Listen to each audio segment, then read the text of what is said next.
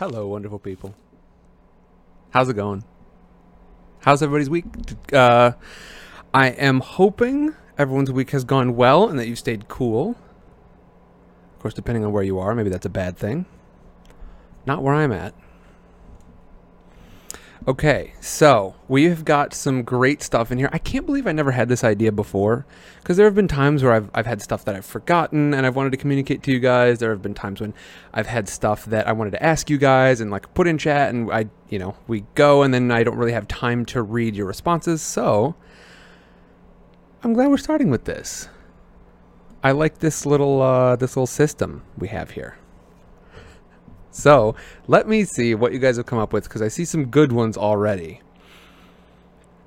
By the way, puzzles, Savannah, Nate, Michaela, of course, uh, Maria Cost- Maria Constanza Iglesias Martin, welcome, General. How's it going? Savannah, Michelle Howard, Erica. How do you do?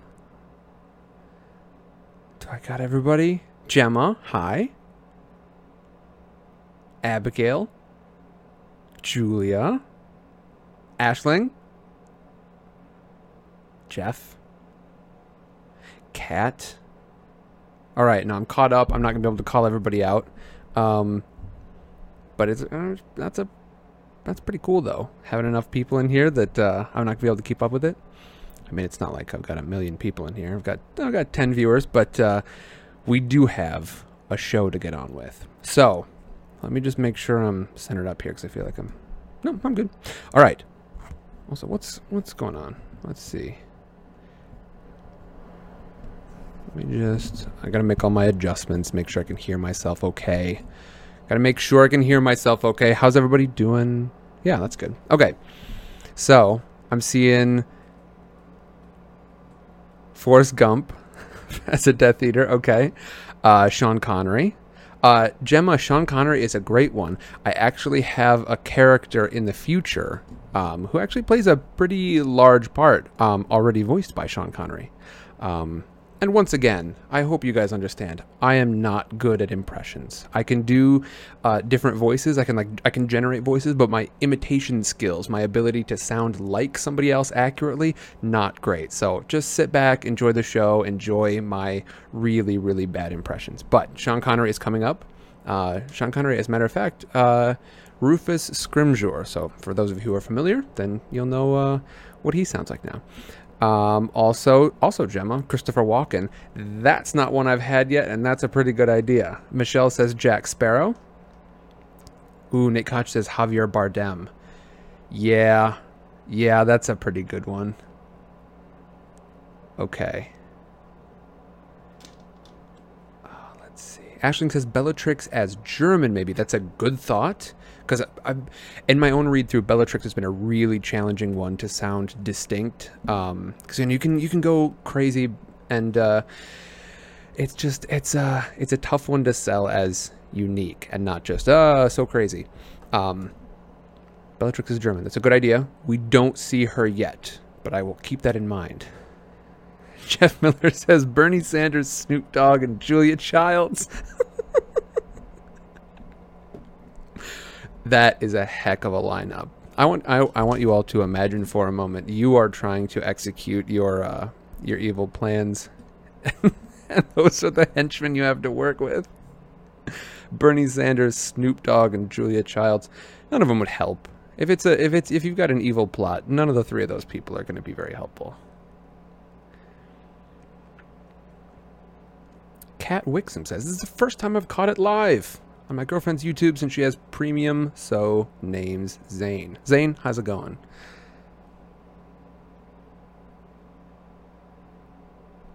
Cher as Bella.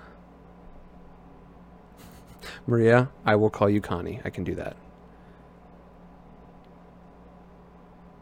Oh man, Julia says Jan Rabson, the dude who played Jaws in James Bond. I don't know that I know what that sounds like. Let's see. Fluffy as Lucius. My old man voice from D&D.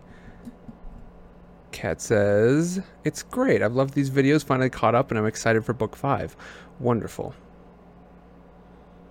General, I think you and I are just going to be at odds about this, which is frustrating, but um, I think it's in in terms of last time, I think it's reductive to assess everyone in terms of orientation. And so I can't say I'm totally with you on this.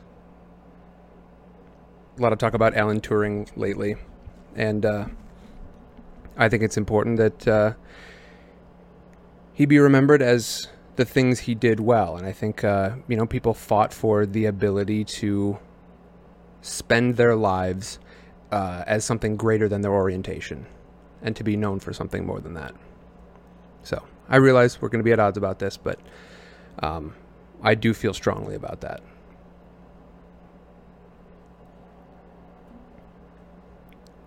Gemma Bauer says Julia Childs would definitely be a Death Eater. Why do you say that? I guess I don't really know much about Julia Childs, but uh, I don't know. She she seems like in the four or five clips I've ever seen of her ever, um, I feel like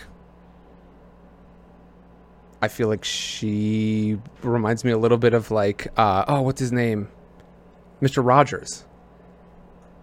Does not seem like a Death Eater to me, but maybe I'm wrong. All right. We've got three chapters to get into today. So I am going to uh, proceed. We've got. Uh, uh, I'm going to try to be really quick with the with everything here, and we're probably not going to have a ton of time to discuss stuff afterwards. Um, like I said, we got three chapters. Uh, the middle one is relatively short, but still, I mean, three reasonably long chapters. Bobcat Goldthwait. Goldthwait. I I know who Bobcat Goldthwait is, but I don't know what his voice sounds like. All right. So, in our last chapters, chapters 31 and 32, we have Harry. Um, essentially, he is in the midst of his first task, or excuse me, the third task. This is his final task, and uh, of course, it's very, very stressful with um, the three champions, uh, the four champions, all you know, and not everyone's in equal running, but this would be a chance to make it happen. Harry and Cedric, Sedgwick, I got Nathan on the brain. Harry and Cedric are in the uh, in the lead. They're the first ones who have the opportunity to go into the the maze, and we uh, we get to see Harry running around all on his lonesome for a while. He keeps running into people. Um, I'm not going to go into all the details, but at the end, he and Cedric end up side by side in front of the in front of the, the cup, in front of the goblet that is the the Triwizard Cup. Um, they have a, a little bit of a bickering match about who's going to take it. You take it. No, you take it. Um, eventually, they decide to take it together, and they're whisked away. It's a port key. In chapter 32, Flesh, Blood, and Bone, Harry is caught, and Cedric is almost immediately killed upon arrival. The strange figure who approaches the, through this graveyard that Harry has landed in um, turns out to be Wormtail. Wormtail is one of the uh, one of the the head honchos of the Death Eaters now that they're all splintered apart and such. Um, but he is in charge of helping Voldemort to come back. And over the course of this chapter, over the course of this sickening, eerie, strange ritual, he succeeds in doing so. Voldemort starts the chapter as this weird, baby sized, uh, emaciated, crouching thing, this creature, and by the end, the very last line is Lord Voldemort had risen again. So, we're going to get started. Let's get this bread, shall we?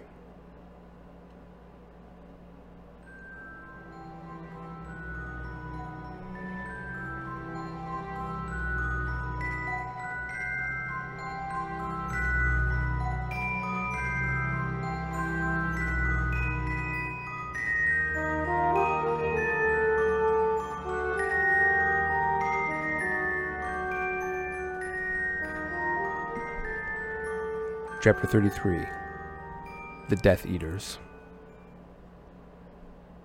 Voldemort looked away from Harry and began examining his own body. His hands were like large, pale spiders.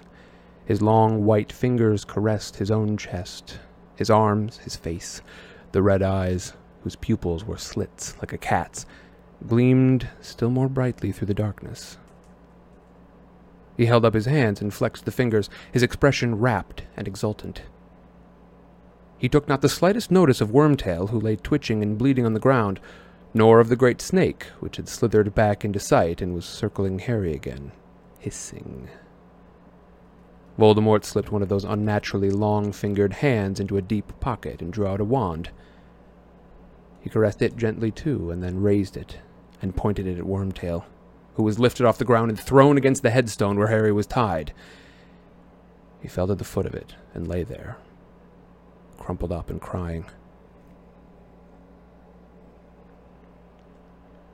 Voldemort turned his scarlet eyes upon Harry, upon Harry, laughing a high, cold, mirthless laugh. Wormtail's robes were shining with blood now. He had wrapped the stump of his arm in them. My lord, he choked. My lord, you promised. You did promise. Hold out your arm, said Voldemort lazily.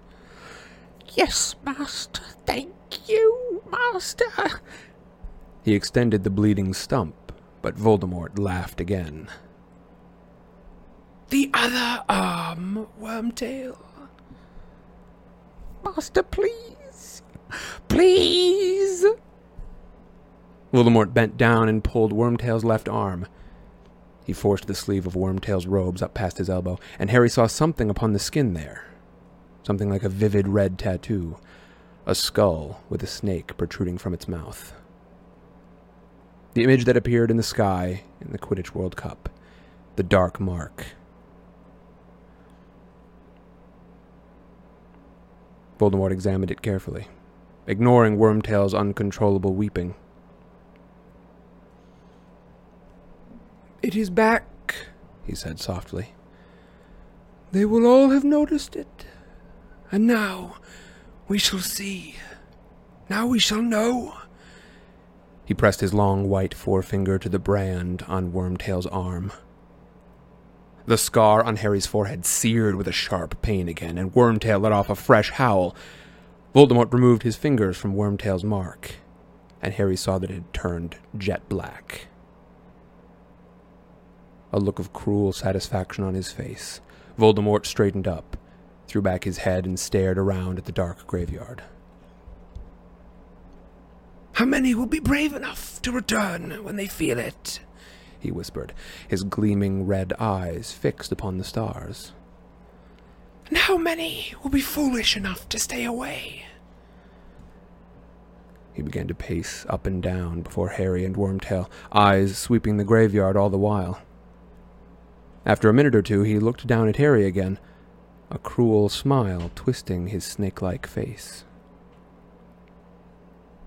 You stand, Harry Potter, upon the remnants of my late father, he hissed softly. A muggle and a fool, very like your dear mother.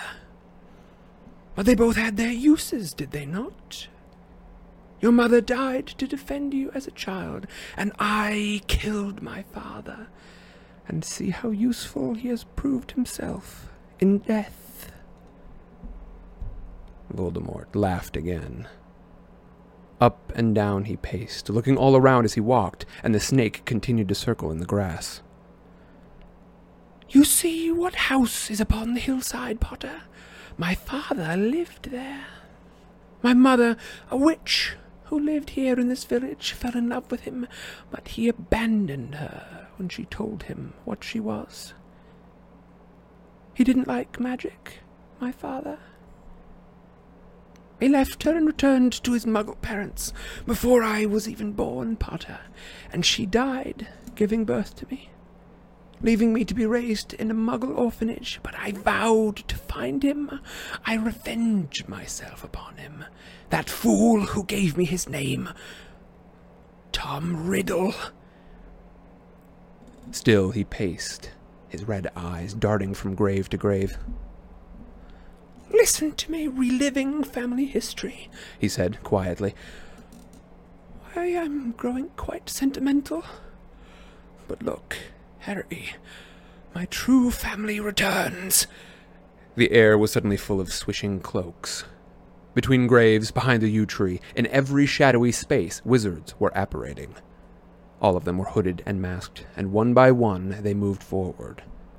Slowly, cautiously, as though they could hardly believe their eyes. Voldemort stood in silence, waiting for them. Then one of the Death Eaters fell to his knees, crawled around, mm, crawled toward Voldemort, and kissed the hem of his black robes. Master, master, he murmured. the Death Eaters behind him did the same, each of them approaching Voldemort on his knees and kissing his robes before backing away and standing up, forming a silent circle, which enclosed Tom Riddle's grave, Harry, Voldemort, and the sobbing and twitching heap that was Wormtail. Yet they left gaps in the circle, as though waiting for more people. Voldemort, however, did not seem to expect more. He looked around at the hooded faces, and though there was no wind, a rustling seemed to run around the circle, as though it had shivered. Welcome, Death Eaters, said Voldemort quietly. Thirteen years. Thirteen years since we last met. Yet you answer my call as if it were yesterday. We are still united under the dark mark, then. Or are we? He put back his terrible face and sniffed, his slit like nostrils widening. I smell guilt, he said. There is a stench of guilt upon the air. A second shiver ran around the circle, as though each member of it longed, but did not dare, to step back from him. I see you all, whole and healthy, with your powers intact. Such prompt appearances. And I ask myself, why did this band of wizards never come to the aid of their master, whom they swore eternal loyalty? No one spoke. No one moved except Wormtail, who was upon the ground, still sobbing over his bleeding arm. And I answer myself, whispered Wormtail. They must have believed me broken. They thought I was gone. They slipped back among my enemies and they pleaded innocence and ignorance and bewitchment. And then I ask myself, but how could they have believed I would not rise again?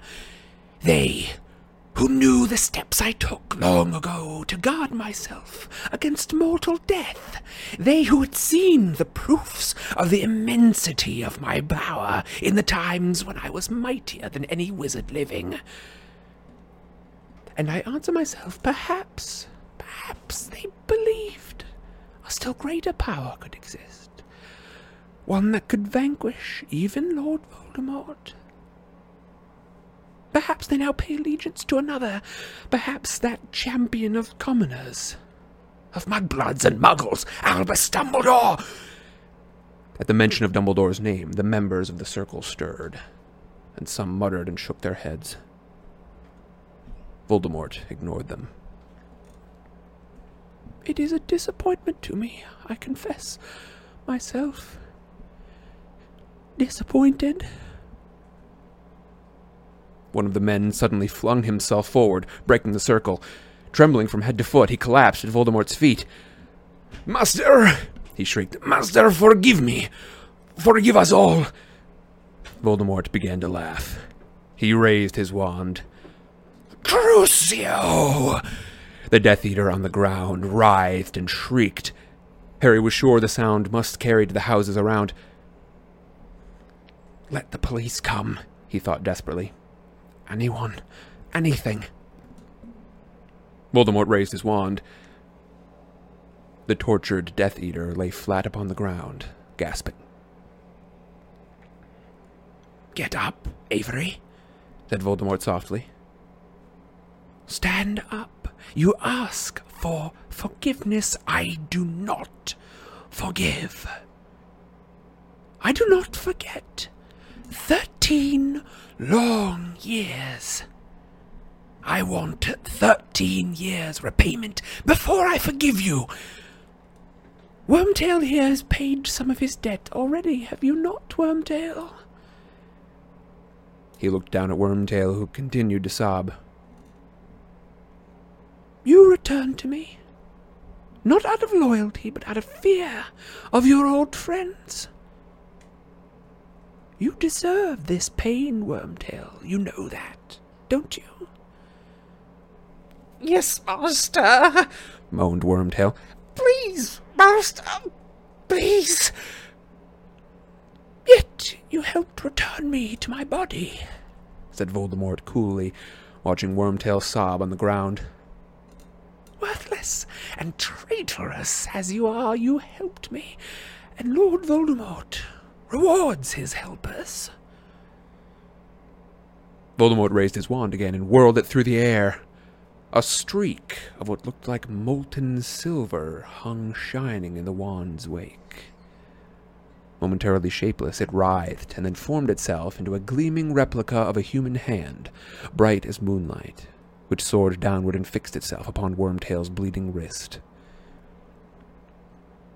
Wormtail stopped sobbing promptly.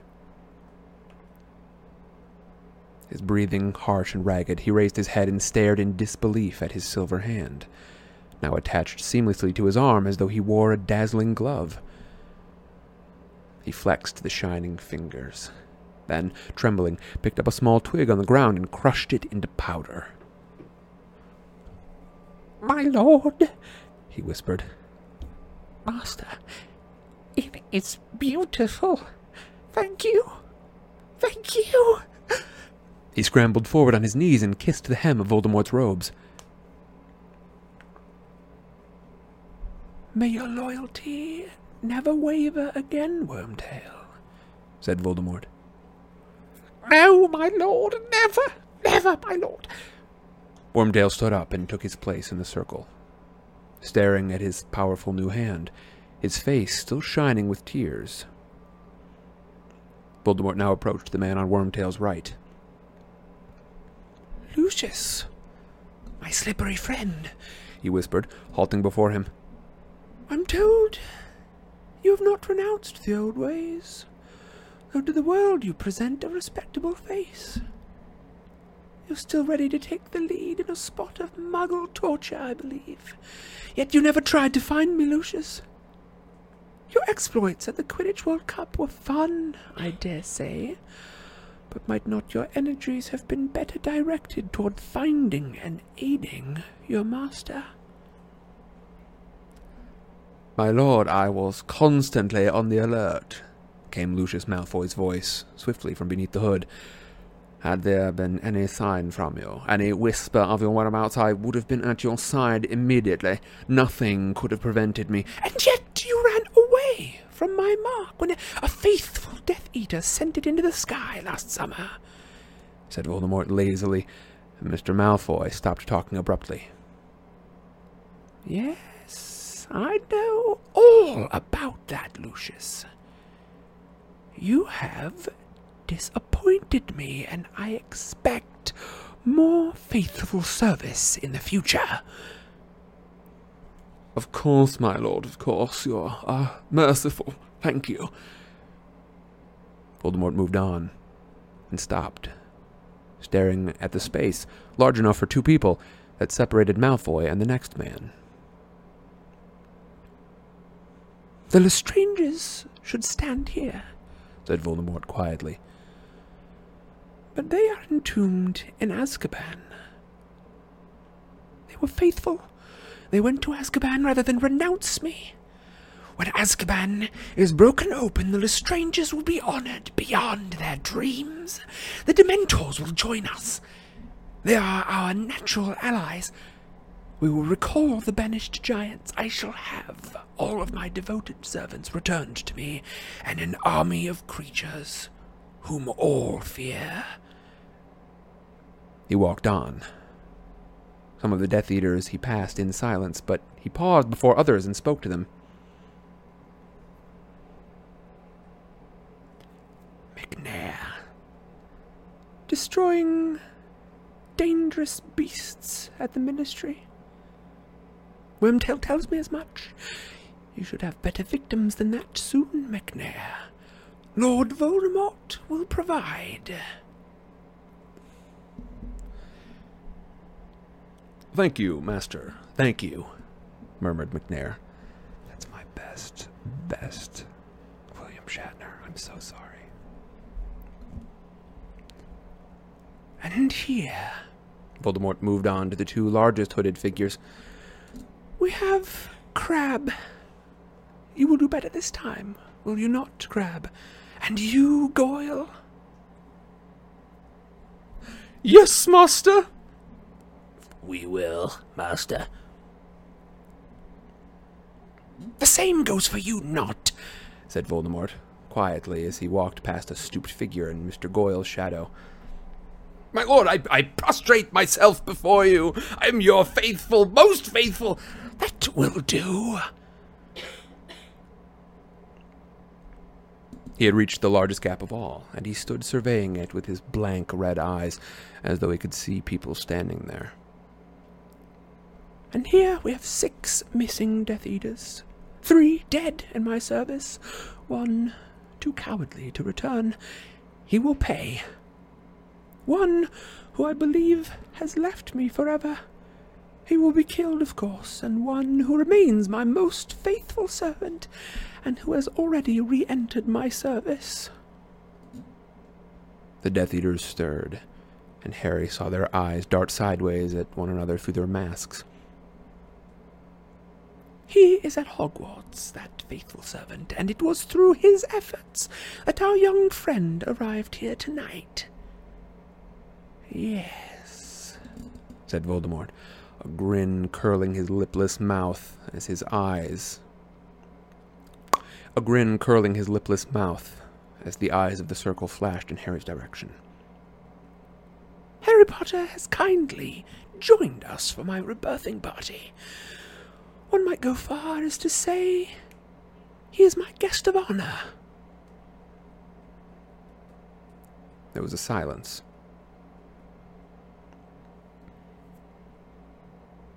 Then the Death Eater to the right of Wormtail stepped forward, and Lucius Malfoy's voice spoke from under the mask. Master, we crave to know. We beg you to tell us. How have you achieved this? This miracle? How you managed to return to us? Ah, And what a story it is, said Voldemort. And it begins and ends with my young friend here. He walked lazily over to the sta- over to stand next to Harry, so that the eyes of the whole circle were upon the two of them. The snake continued to circle. You know, of course, that they have called this boy my downfall. Voldemort said softly, his red eyes upon Harry, whose scar began to burn so fiercely that he almost screamed in agony. You all know that on the night I lost my powers and my body, I tried to kill him. His mother died in the attempt to save him, and unwittingly provided him with a protection I admit I had not foreseen. I could not touch the boy. Voldemort raised one of his long white fingers and put it very close to Harry's cheek. His mother left upon him the traces of her sacrifice. This is old magic. I should have remembered it. I was foolish to overlook it, but no matter. I can touch him now. Harry felt the cold tip of the long white finger touch him and thought his head would burst with the pain. Voldemort laughed softly in his ear, then took the finger away and continued addressing the Death Eaters. I miscalculated, my friends. I admit it. My curse was deflected by the woman's selfish sacrifice. And it rebounded upon myself. Pain beyond pain, my friends. Nothing could have prepared me for it. I was ripped from my body. I was less than spirit, less than the meanest ghost, but still I was alive. What I was, even I do not know. I, who have gone farther than anybody along the path that leads to immortality. You know my goal to conquer death. And now I was tested, and it appeared that one or more of my experiments had worked. For I had not been killed, though the curse should have done it. Nevertheless, I was powerless as the weakest creature alive, and without the means to help myself, for I had no body, and every spell that might have helped me required the use of a wand. I remember only forcing myself sleeplessly, endlessly, second by second, to exist. I settled in a faraway place, in a forest, and I waited. Surely one of my faithful Death Eaters would try and find me. One of them would come and perform the magic I could not, to restore me to a body. But I waited in vain. The shiver ran once more around the circle of listening Death Eaters. Voldemort let the silence spiral horribly before continuing.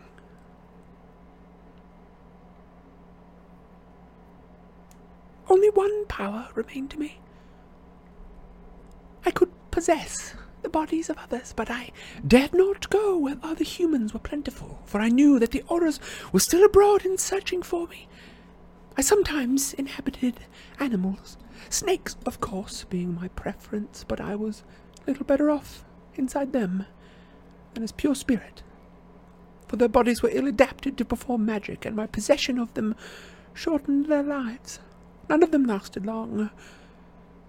And then, four years ago, the means for my return seemed assured. A wizard young, foolish, and gullible, wandered across my path in the forest I had made my home. Oh, he seemed the very chance I had been dreaming of, for he was a teacher at Dumbledore's school. He was easy to bend to my will. He brought me back into this country, and after a while I took possession of his body to supervise him closely as he carried out my orders. But my plan failed. I did not manage to steal the Sorcerer's Stone. I was not to be assured immortal life. I was thwarted. Thwarted. Once again. My Harry Potter.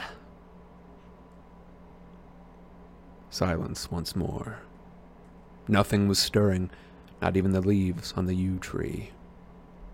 The Death Eaters were fixed motionless, the glittering eyes in their masks fixed upon Voldemort and upon Harry. The servant died when I left his body, and I was left as weak as I have ever been. Voldemort continued. I returned to my hiding place far away, and I will not pretend to you that I didn't then fear I might never regain my powers. Yes, that was perhaps my darkest hour. I could not hope that I would be sent another wizard to possess, and I had given up hope now that any of my Death Eaters cared what became of me.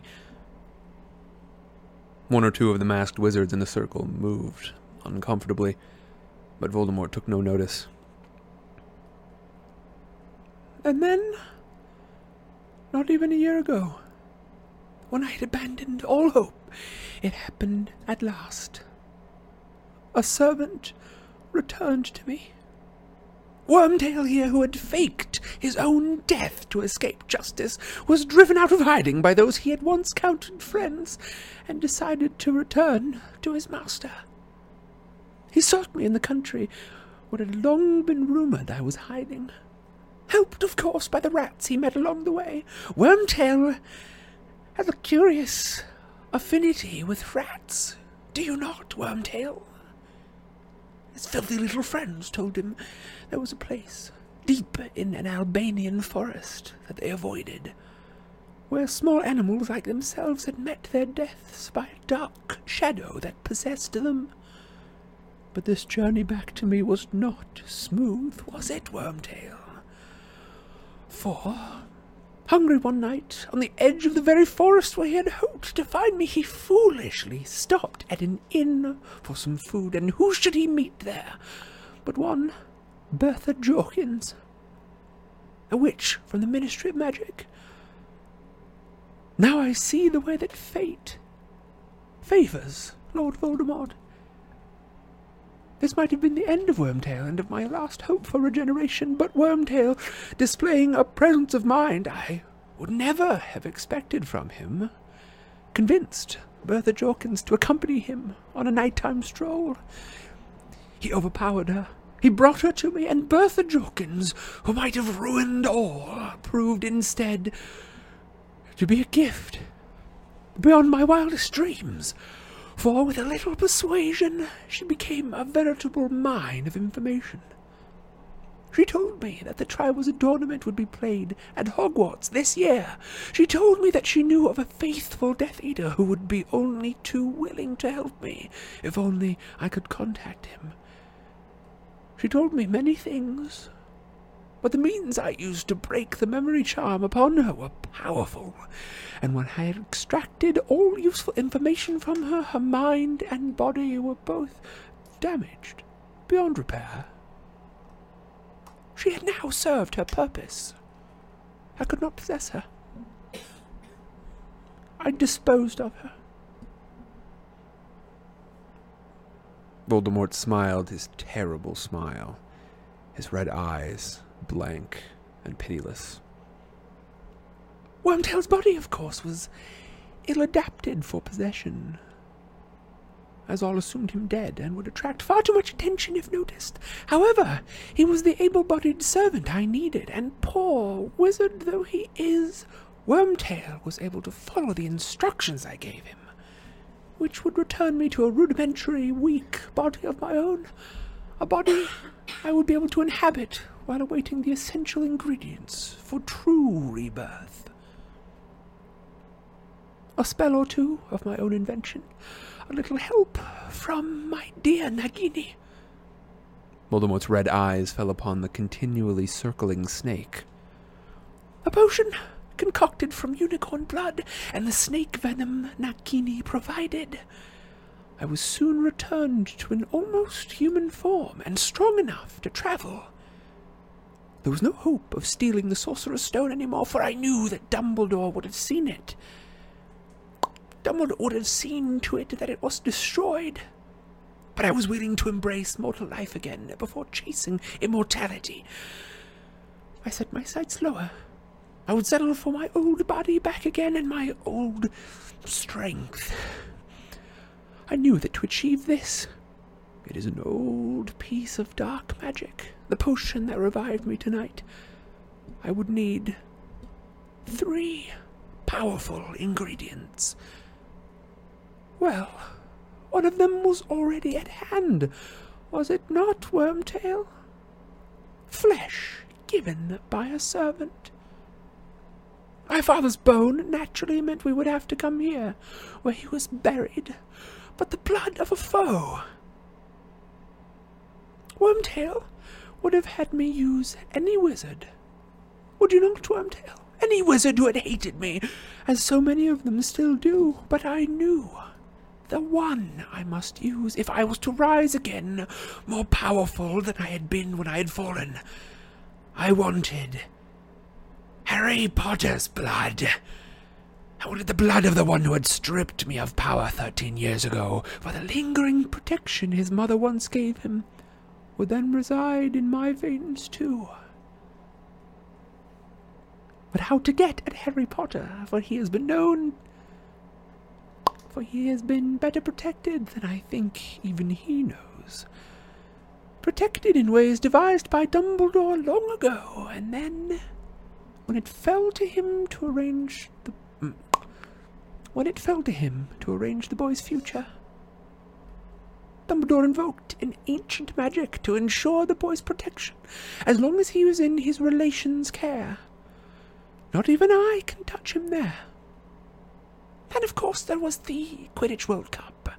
I thought his protection might be weaker there, away from his relations and Dumbledore, but I was not yet strong enough to attempt to kidnap in the midst of a horde of Ministry wizards. And then the boy would return to Hogwarts, where he is under the crooked nose of that muggle-loving fool from morning till night. So how could I take him? Why? By using Bertha Jorkin's information, of course. Use my one faithful Death Eater, stationed at Hogwarts, to ensure that the boy's name was entered into the Goblet of Fire. Use my Death Eater to ensure that the boy won the tournament, that he touched the Triwizard Cup first, the cup in which my Death Eater had turned a portkey, which would bring him here beyond the reach of Dumbledore's help and protection and into my waiting arms. And here he is. The boy you all believed had been my downfall. Voldemort moved slowly forward and turned to face Harry. He raised his wand. Crucio. It was pain beyond anything Harry had ever experienced. His very bones were on fire. His head was surely splitting along his scar. His eyes were rolling madly in his head. He wanted it to end, to black out, to die. And then he was. mm, And then it was gone. He was hanging limply in the ropes binding him to the headstone of Voldemort's father, looking up into those bright red eyes through a kind of mist. The light was ringing with the sound of the Death Eater's laughter. You see, I think, how foolish it was to suppose that this boy could ever, ever have been stronger than me. said Voldemort. But I want there to be no mistake in anybody's mind. Harry Potter escaped me by lucky chance, and I am going to prove my power by killing him. Here and now, in front of you all, when there is no Dumbledore to help him, and no mother to die for him, I will give him his chance. He will be allowed to fight, and you will be left in no doubt which of us is the stronger. Just a little longer, Nagini. he whispered, and the snake glided away through the grass to where the Death Eaters stood watching. Now untie him, Wormtail, and give him back his wand.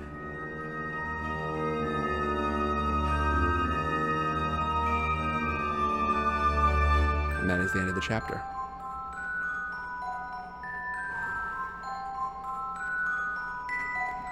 My mouth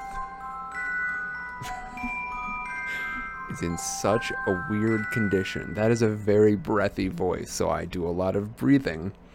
Um lots of deep breathing and as such I'm a, I'm a little lightheaded. And then this thing happens to me when I get lightheaded from too much like quick breathing. Uh, my lips like purse up.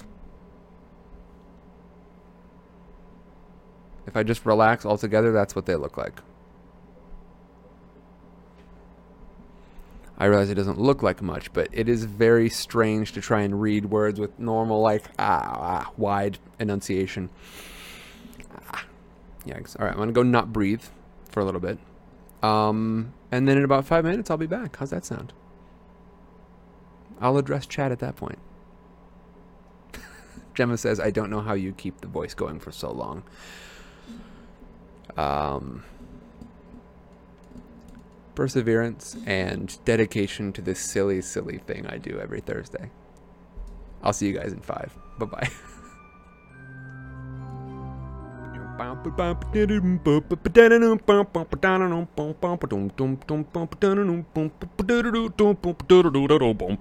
Hey, welcome back. For anybody who doesn't know, um, what are you doing here? This is the end of book four. We're at like the, the climax of the entire thing. Go back and uh, at least start from book the top of book four. Come on now. Luke, welcome. I want to give a big shout out to Luke once again this week for helping to find a lot of the art, uh, especially for the first two chapters here. Um, he uh, helped save me a lot of work, and is part of the reason I'm able to do the second stream in a week because I, you know, cutting down on the prep time for this thing. It's really nice. Thank you, Luke. Check him out on Instagram. You have a weird green glow. I'm told I have a weird green glow. That's my that I want to sort of evoke just a, a- hint of danger uh, from the Avada Kedavra curse. Yeah, it's on purpose. You. Ashling says, or Ash, I believe we're we're going by now. Uh, Sam is popping a lot tonight. Has he eaten a sausage bean again? Chema said, "Oh, I already saw that one." Okay, so Luke Stolfus says Stoltzfus. I actually don't know how to pronounce it. I'm I'm not sure how much to like slur there. Um, Luke says, just up with those suggestions for the Death Eater voices. Bernie would have been a hilarious Death Eater. You want to hear some terrible, terrible news? Uh, not my voice for Nott was definitely what I've got for uh, Bernie Sanders. I'm not proud of it. I'm not proud of it. They're fun. I enjoy doing bad impressions, but they're so bad, aren't they? Cassidy helped me a lot um, in my my efforts. Uh, we had a there's a, a character way down the line uh, named Dirk Cresswell, and she helped me put together I think a passable um, Matthew McConaughey. So uh, come back in a couple of months, maybe even over a year, and you'll get to hear that one. it's in the last book. Unfortunately for y'all. Ashling says Anthony Hopkins would too. He sounds too gentlemanly though. Luke says hint of the Joker. Gemma says the Hagrid voice is my favorite. I appreciate it. I think that's the one I get the the most good feedback on is the Hagrid voice. Um, which is funny because uh, voices sound different in your head than out of your head. Even listening to recordings, it's very, very different um, because your skull vibrates, and that is a sound perceived by your ears, or at least it interferes with how your ears hear sound. Um, and so, because my voice is, you know, moving my own skull around like everybody's does, um, the voices sound slightly different to me. So, weirdly enough, the most accurate voice as I hear it inside my own head is Harry. uh, but I am I am just proud as peaches to be uh, considered decent at any single one of them.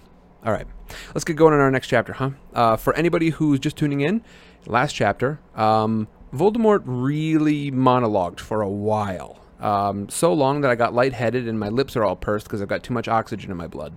Um, he essentially laid out what happened to him since the end of book one. Uh, he lost power. You know, he lo- he lost his power. Um, he, uh, Harry was able to essentially banish him from uh, uh, Professor Quirrell, and Professor Quirrell died. Uh, Dumbledore went off into hiding again, and during that time, he hid in the forest as he did so long ago until Wormtail came and found him and provided him with a a, a unique, uh, fateful prisoner, Bertha Jorkins. Now we've been hearing about Bertha Jorkins since the start. She, uh, it sounds like, has been responsible for all of the information that helped uh, Voldemort get to Harry Potter. That's most of it. At the very end of the chapter, Voldemort says, "Put down, uh, pull, pull uh, Harry down off that statue and give him his wand. We're gonna duel, just to put it out of everyone's head. Any idea that Harry has more power than I do?" Melanated Gemini. That's a cool name. Uh, Good reading. Love Harry and Hagrid voice. Thank you very much. Uh, Kat says it's so weird to hear your voice after you did Voldy for so long. Man, that was a lot, wasn't it? It was a lot.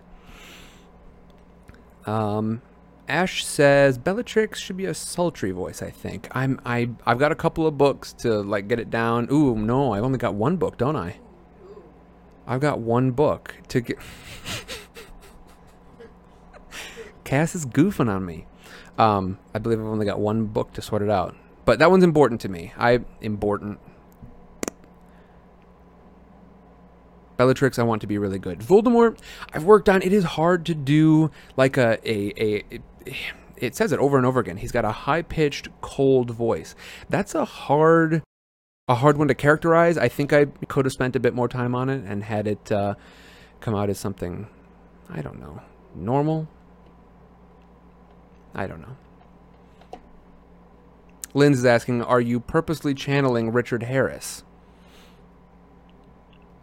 for Dumbledore. Not intentionally. Um, it's a variation on uh, Gandalf. Yeah. When I say variation on, I do genuinely mean it started as a a bad impression, and I think I've worked my way toward a slightly better impression, but that's where I landed. Let's get started with the next one.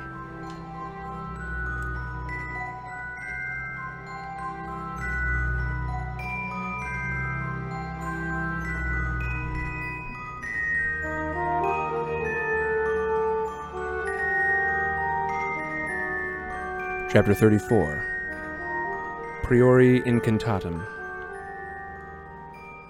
Wormtail approached Harry, who scrambled to find his feet to support his own weight before the ropes were untied. Wormtail raised his new silver hand, pulled out the wad of material gagging Harry, and then with one swipe cut through the bonds, tying Harry to the gravestone. There was a split second, perhaps, when Harry thought he could consider running for it, but his injured leg shook under him as he stood in the overgrown grave. As the Death Eaters closed ranks, forming a tighter circle around him and Voldemort so that the gaps where the missing Death Eaters should have stood were filled. Wormtail walked out of the circle to the place where Cedric's body lay, and returned with Harry's wand, which he thrust roughly into Harry's hand without looking at him. Then Wormtail resumed his place in the circle of watching Death Eaters.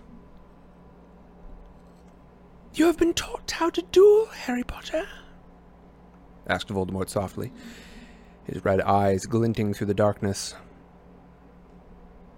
At these words, Harry remembered, as though from a former life, the dueling club at Hogwarts he had attended briefly two years ago.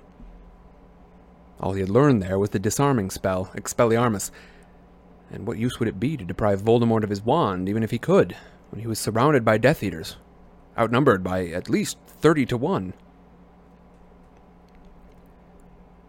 He had never learned anything that could possibly fit him for this.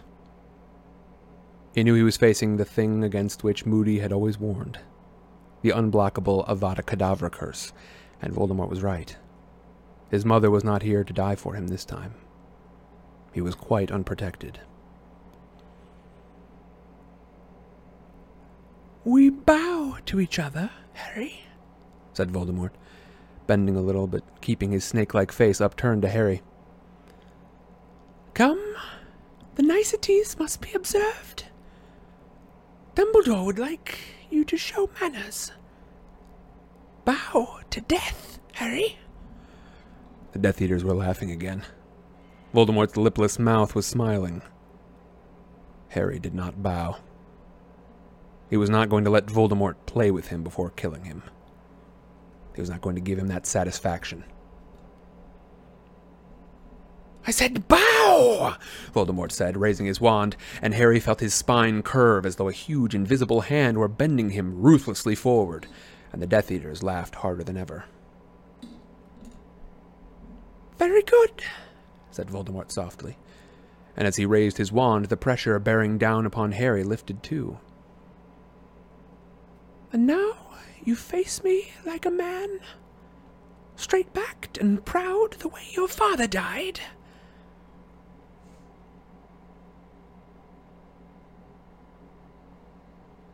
And now we duel. Voldemort raised his wand, and before Harry could do anything to defend himself, before he could even move, he had been hit again by the Cruciatus curse. The pain was so intense, so all consuming that he no longer knew where he was. White hot knives were piercing every inch of his skin. His head was surely going to burst with pain. He was screaming more loudly than he'd ever screamed in his life. And then it stopped.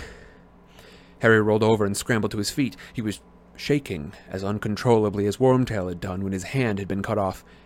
He staggered sideways into the wall of watching Death Eaters, and they pushed him away, back into Voldemort. A little break. said Voldemort, the slit like nostrils dilating with excitement. A little pause. That hurt, didn't it, Harry? You don't want me to do that again, do you? Harry didn't answer. He was going to die like Cedric. Those pitiless red eyes were telling him so. He was going to die, and there was nothing he could do about it. But he wasn't going to play along. He wasn't going to obey Voldemort. He wasn't going to beg. I asked you whether you want me to do that again, said Voldemort softly. Answer me. Imperio! And Harry felt for the third time in his life the sensation that his mind had been wiped of all thought. Oh, it was bliss. Not to think. It was as though he were floating, dreaming. Just answer no. Just say no. Answer no. I will not, said a stronger voice in the back of his head. I won't answer. Just answer no. I won't do it. I won't say it. Just answer no. I won't! And these words burst from Harry's mouth. They echoed through the graveyard, and the dream state was lifted as suddenly as though cold water had been thrown over him. Back rushed the aches that the Cruciatus curse had left all over his body. Back rushed the realization of where he was, and of what he was facing.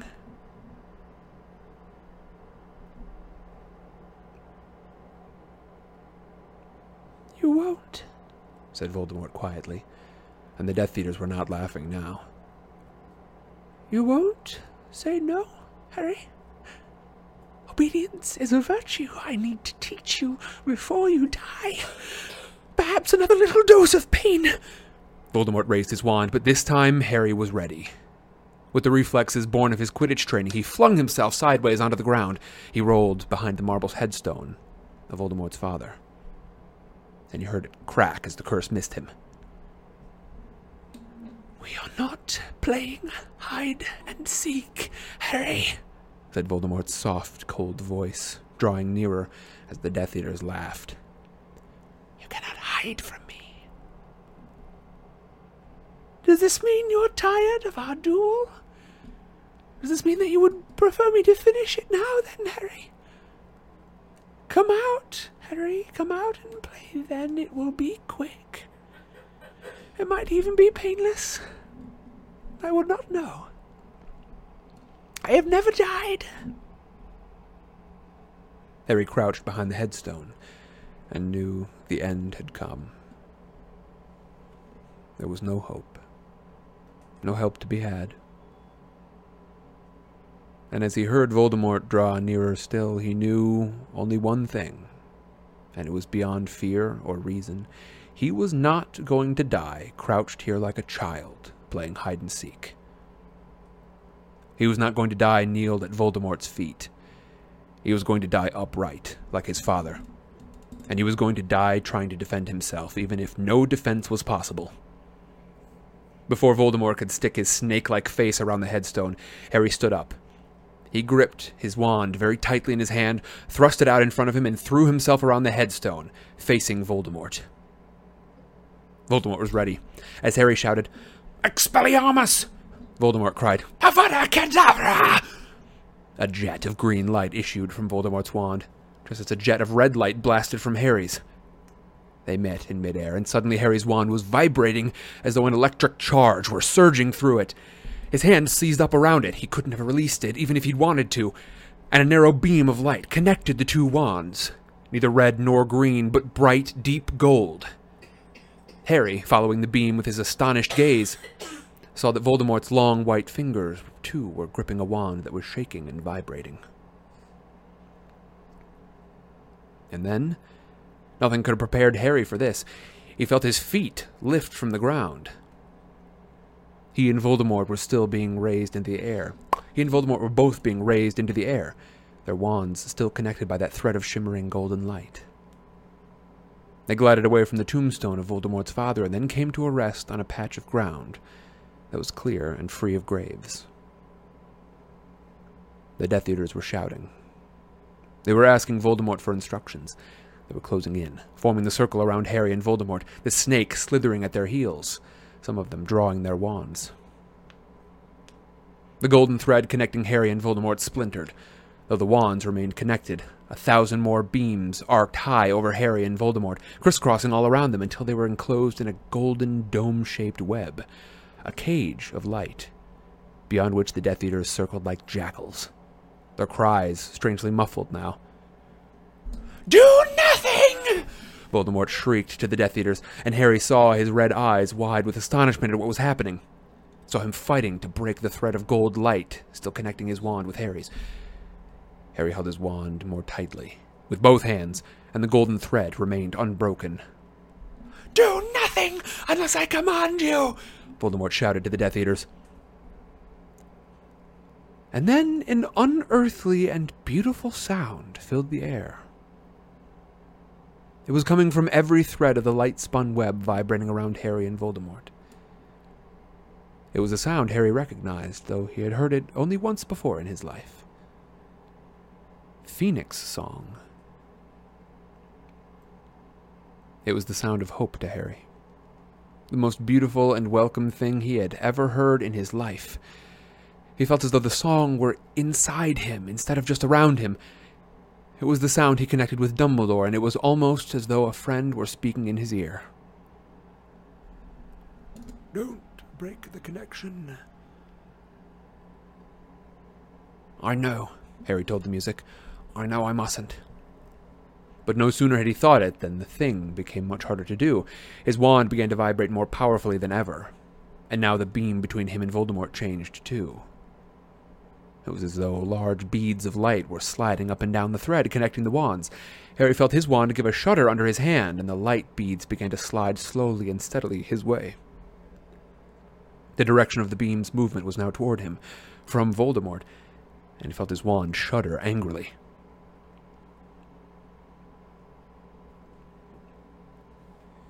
As the closest as the closest bead of light moved nearer to Harry's wand tip, the wood beneath his fingers grew so hot he feared it would burst into flame.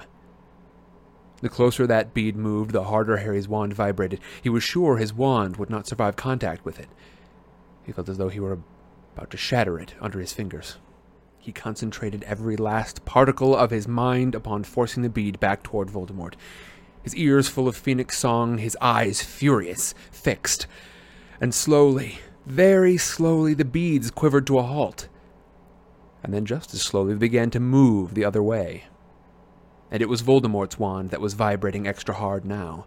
Voldemort who looked astonished and almost fearful. One of the beads of light was quivering inches from the tip of Voldemort's wand. Harry didn't understand why he was doing it, didn't know what it might achieve, but he now concentrated as he had never done in his life on forcing that bead of light right back into Voldemort's wand. And slowly, very slowly, it moved along the golden thread. It trembled for a moment, and then it connected. At once, Voldemort's wand began to emit echoing screams of pain. Then, Voldemort's red eyes widening with shock, a dense, smoky hand flew out of the tip of it and vanished. The ghost of the hand he had made Wormtail. More shouts of pain, and then something much larger began to blossom from Voldemort's wand tip. A great grayish something. It looked as though it were made of the solidest, densest smoke. It was a head.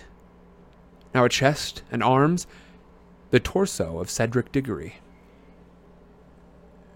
If ever Harry might have released his wand from shock, it might have been then, but instinct kept him clutching his wand tightly, that the thread of golden light remained unbroken. Even though the thick gray ghost of Cedric Diggory was it a ghost? It looked so solid. Emerged in its emerged in its entirety from the end of Voldemort's wand, as though it were squeezing itself out of a very narrow tunnel. And the shade of Cedric stood up, and looked up and down the golden thread of light, and spoke. Hold on, Harry, it said. Its voice was distant and echoing. Harry looked at Voldemort.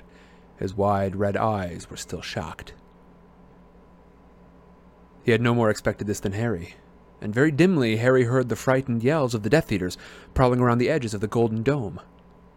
More screams of pain from the wand, and then something else emerged from its tip the dense shadow of a second head. Quickly followed by arms and a torso, an old man Harry had only ever seen in a dream was now pushing himself out of the end of the wand, just as Cedric had done. And his ghost, or his shadow, whatever it was, fell next to Cedric's, and surveyed Harry and Voldemort, and the golden web and the connected wands with mild surprise, leaning on his walking stick. He was a real wizard, then, the old man said, his eyes on Voldemort. Killed me, that one did. You fight him, boy. But already yet another head was emerging, and this head, gray as a smoky statue, was a woman's. Harry, both arms shaking now as he fought to keep his wand still, saw her drop to the ground and straighten up like the others, staring. The shadow of Bertha Jorkins surveyed the battle with her own wide eyes. Don't let go now, she cried, and her voice echoed like Cedric's, as though from very far away. Don't let him get Harry. Don't let go. She and the other two shadowy figures began to pace around the inner walls of the golden web, while the Death Eaters flitted around the outside of it.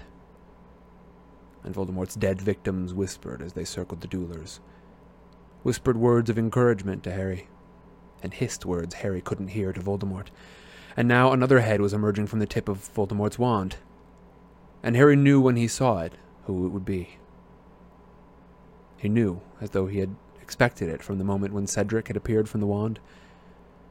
Knew because the woman appearing was the one he'd thought of more tonight than any other.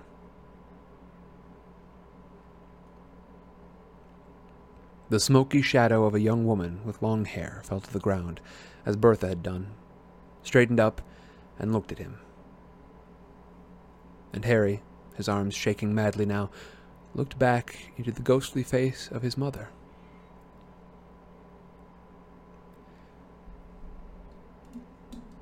Your father's coming, she said quietly. Hold on for your father. It'll be all right. Hold on and he came. First his head, then his body. Tall and untidy haired like Harry, the smoky, shadowy form of James Potter blossomed from the end of Voldemort's wand, fell to the ground and straightened like his wife. He walked close to Harry, looking down at him. Then he spoke in the same distant, echoing voice as the others, but quietly, so that Voldemort, his face now livid with fear as his victims prowled around him, could not hear. When the connection is broken, we will linger for only moments. But we'll give you time. You must get to the portkey. It will return you to Hogwarts. Do you understand, Harry? Yes, Harry gasped, fighting now to keep a hold of his wand, which slipped and slid beneath his fingers. Harry, whispered the figure of Cedric. Take my body back, will you? Take my body back to my parents? I will, said Harry, his face screwed up with the effort of holding the wand. Do it now, whispered his father's voice. Be ready to run. Do it now. Now! Harry yelled. He didn't think he could have held on for another moment anyway. He pulled his wand upward with an almighty wrench, and the golden thread broke. The cage of light vanished. The phoenix song died, but the shadowy figures of Voldemort's victims did not disappear. They were closing in upon Voldemort, shielding Harry from his gaze. And Harry ran as he had never run in his life, knocking two stunned Death Eaters aside as he passed. He zigzagged behind headstones, feeling their curses following him, hearing them hit the headstones. He was dodging curses and graves, pelting toward Cedric's body, no longer aware of the pain in his leg, his whole being concentrated on what he had to do. Stun him! He heard Voldemort scream.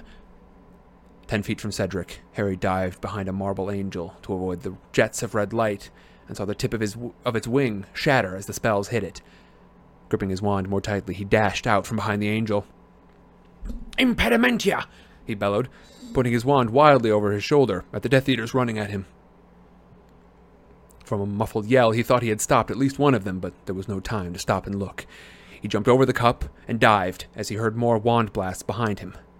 More jets of light flew over his head as he fell, stretching out his hand to grab Cedric's arm. Stand aside! I will kill him! He's mine! shrieked Voldemort. Harry's hand closed on Cedric's wrist. One tombstone between him and Voldemort, but Cedric was too heavy to carry, and the cup was out of reach. Voldemort's red eyes flamed in the darkness. Harry saw his mouth curl into a smile, saw him raise his wand. Accio!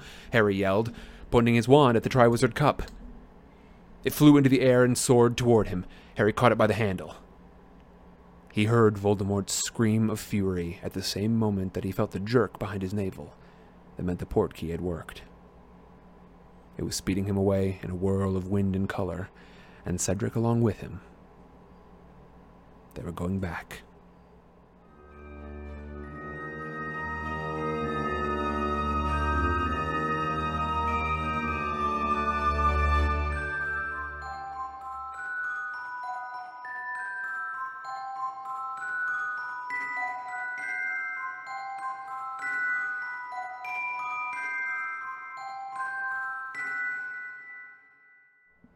That is the end of the chapter. Once more, it's going to be a short one. However, we do have beans to do tonight. I'm going to go ahead and forego my assistant because I feel like anything that touches her hand is going to get me deathly ill. I'm going to go ahead and have you not cough on him. No, no, no, no, no, no, no. Don't cough on the beans, please. Um, what's Chad up to?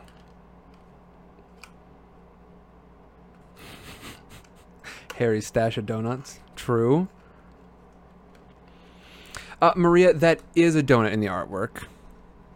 I hide one. There's one in every chapter. I think since the start of book two. There's one per chapter. So if you can find it, uh, good luck to you. Well done. Um, there's no prize or anything. Just uh, the pride of knowing you've got keen eyes. Accio donut. Luke says, "Good older Harry voice." Thank you. I forgot I had to do that one tonight, and uh, I got real anxious when it came up because I couldn't remember from my first read through what I what it sounded like the first time. Let's see.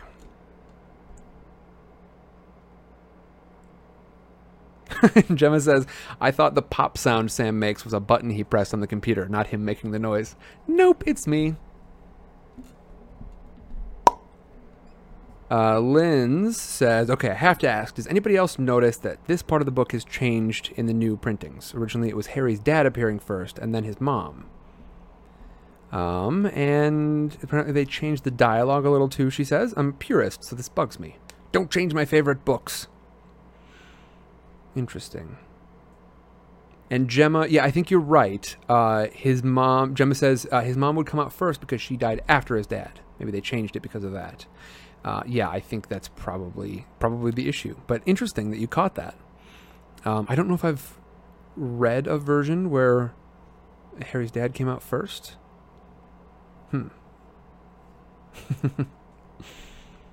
Luke says, nightly reminder to like the video. Um, liking the video is fantastic. And even more than that, if you do uh, subscribe, make sure you've got the notification bell on. Um, I do occasionally release uh, in in the mornings. I release just a, a video that says like we're going live, and it'll tell you in the description of that video. Um, you'll be able to s- identify it from the thumbnail. Uh, you'll be able to tell. You'll be able to identify uh, exactly what we're reading tonight, and uh, so just a, a reminder so you know what's coming up. Um, and then the occasional, I mean, like less than once a month uh, announcement if I'm, you know, if I'm, if I'm, if I get through the middle of the week and I realize I'm not going to have time on Thursday to stream, then uh, you'll be able to find it there. So it'll keep you up to date. It seems more effective than uh, trying to like bounce you guys over to Instagram. But I will say, everyone remember this: if this all crashes and burns somehow on YouTube, meet me on Instagram at Sidecar Stories, and we'll pick up from there. So if I'm just gone at some point, that's where I'm at. Thanks for the reminder, Luke. Liked and belled, says Gemma. Excellent. Thank you very much. all right, so it's beans time. It's time for beans. So, um, once again, I'm going to show you guys what it is. I am not going to look at it myself. You'll have to trust me. Uh, maybe we can use Cassidy for the verification of that. She wants to hold it and then cough, and I say, no, no, no. I said, no, no, no.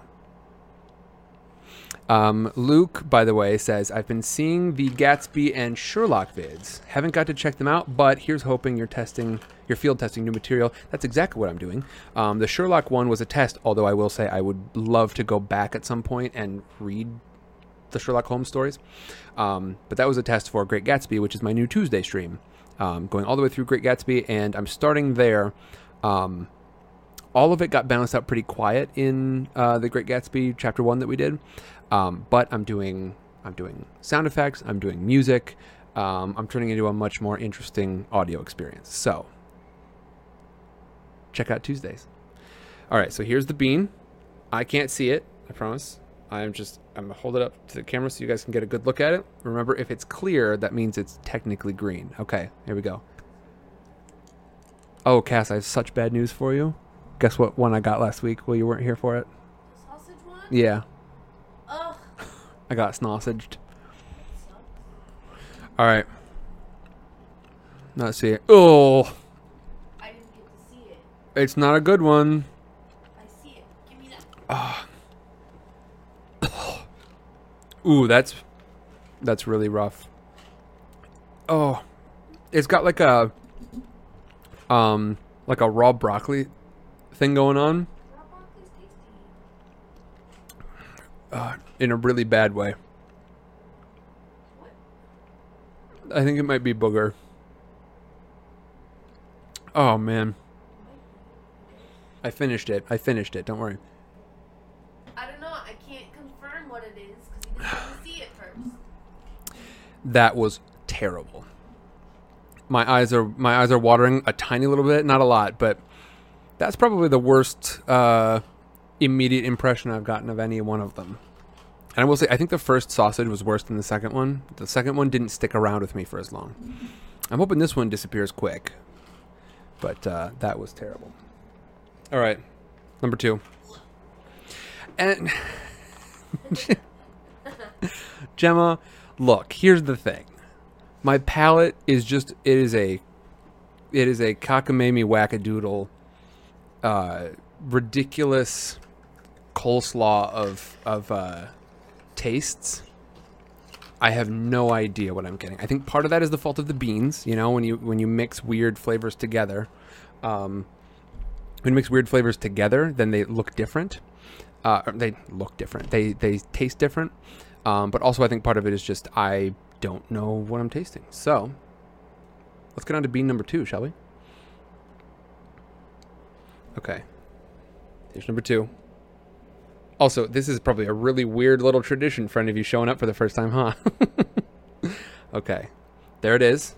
Cass, have you seen it? Yeah, show me again. Okay. Don't cough on it. I will. Gonna cough on it. Okay, I still haven't seen it. Let's see. Oh man, after that last one, I really don't want to bite into this. Ah. That is the same bean. well, Come on. is. What is it? Rotten egg. Oh, rotten egg. Oh. well,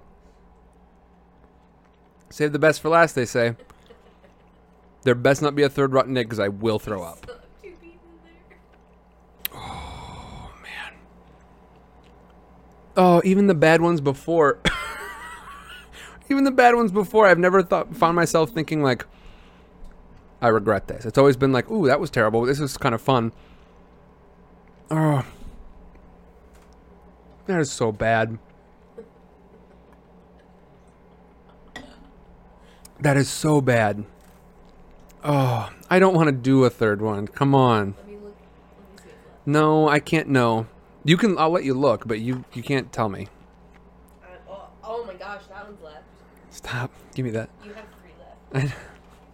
I have three left. I've I've done two tonight. Okay, I'm gonna I'm gonna do one more. All right. Are you sure there's three? I accidentally poured all three of them in my, into my hand. Right? Is that three? There are three. Okay. Okay. I'm gonna have to put these back without looking at them. Uh-oh.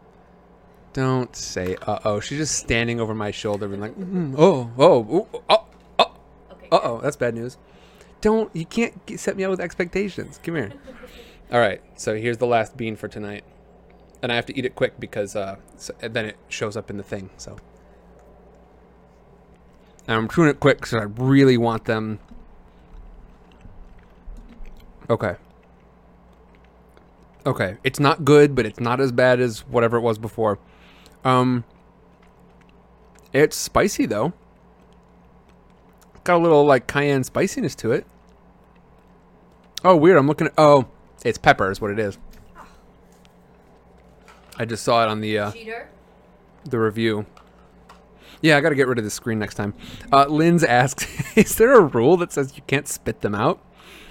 I feel like it violates the the spirit of the thing. You know what I mean? There's no particular rule.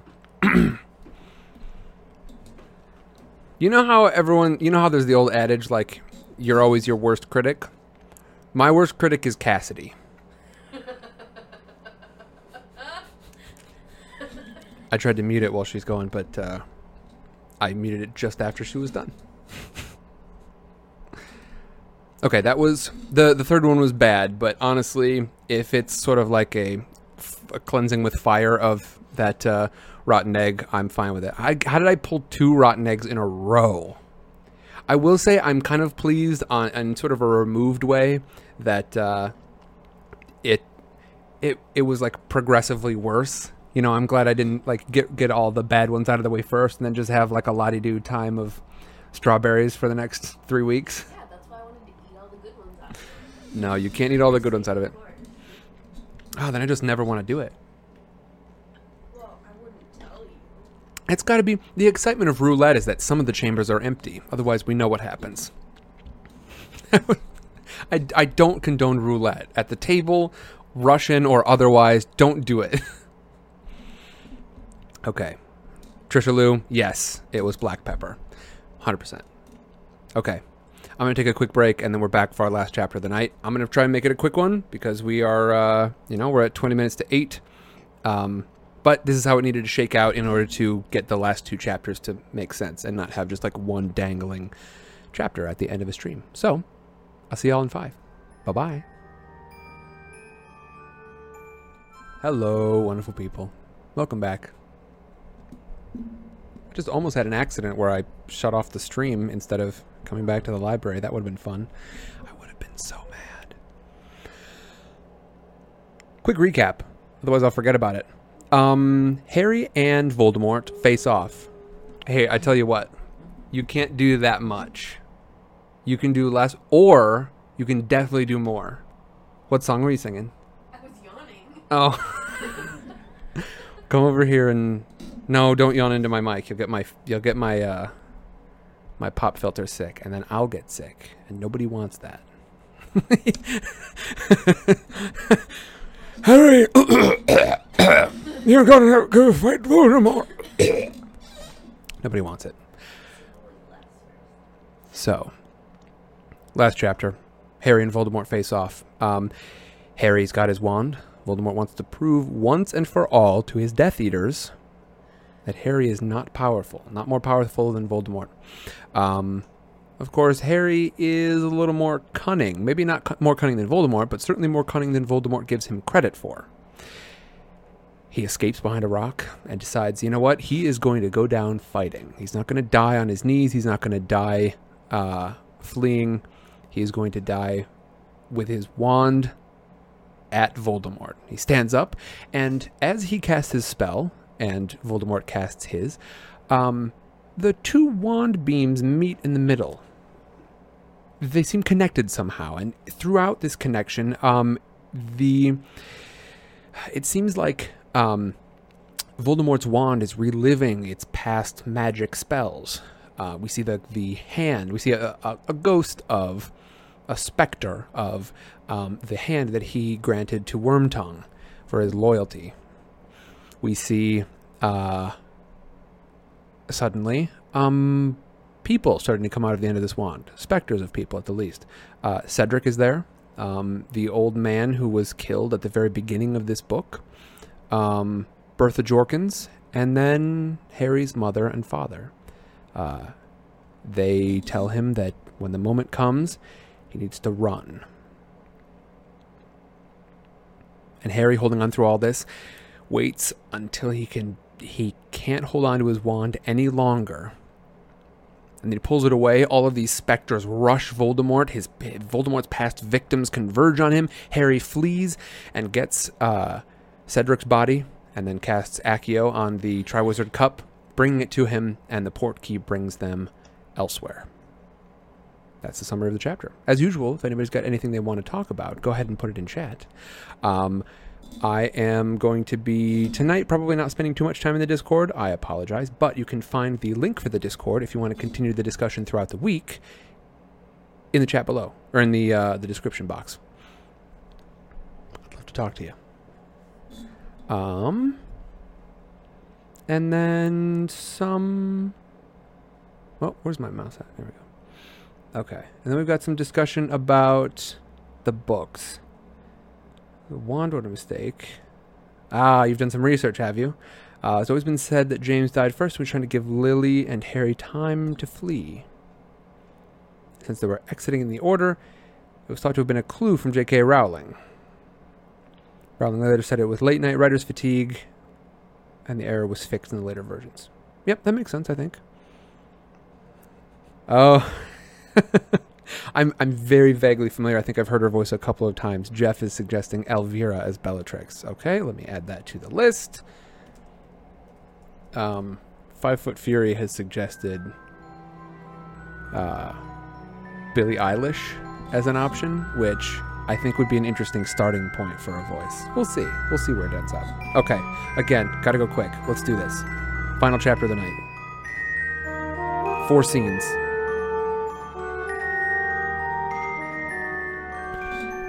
Chapter 35 Veritaserum. Harry felt himself slam flat into the ground. His face was pressed into, his, into the grass. The smell of it filled his nostrils. He had closed his eyes while the portkey transported him, and he felt them closed now. Mm, and he kept them closed now. Oh boy, are we heading for rough territory here? He did not move. All the breath seemed to have been knocked out of him. His head was swimming so badly felt as though the ground beneath him were swaying like the deck of a ship. To hold himself steady, he tightened his hold on the two things he was still clutching the smooth, cold handle of the Triwizard Cup and Cedric's body. He felt as though he would slide away into the blackness gathering at the edges, edges of his brain if he let go of either of them. Shock and exhaustion kept him on the ground, breathing in the smell of the grass, waiting, waiting for someone to do something, something to happen, and all the while his scar burned dully on his forehead. A torrent of sound deafened and confused him. There were voices everywhere, footsteps, screams. He remained where he was, his face screwed up against the noise as though it were a nightmare that would pass. And then a pair of hands seized him roughly and turned him over. Hurry! Harry! He opened his eyes. He was looking up at the sky, and Albus Dumbledore was crouched over him. The dark windows, mm, the dark shadows of a crowd of people pressed in around them, pushing nearer. Harry felt the ground beneath his head reverberating with their footsteps.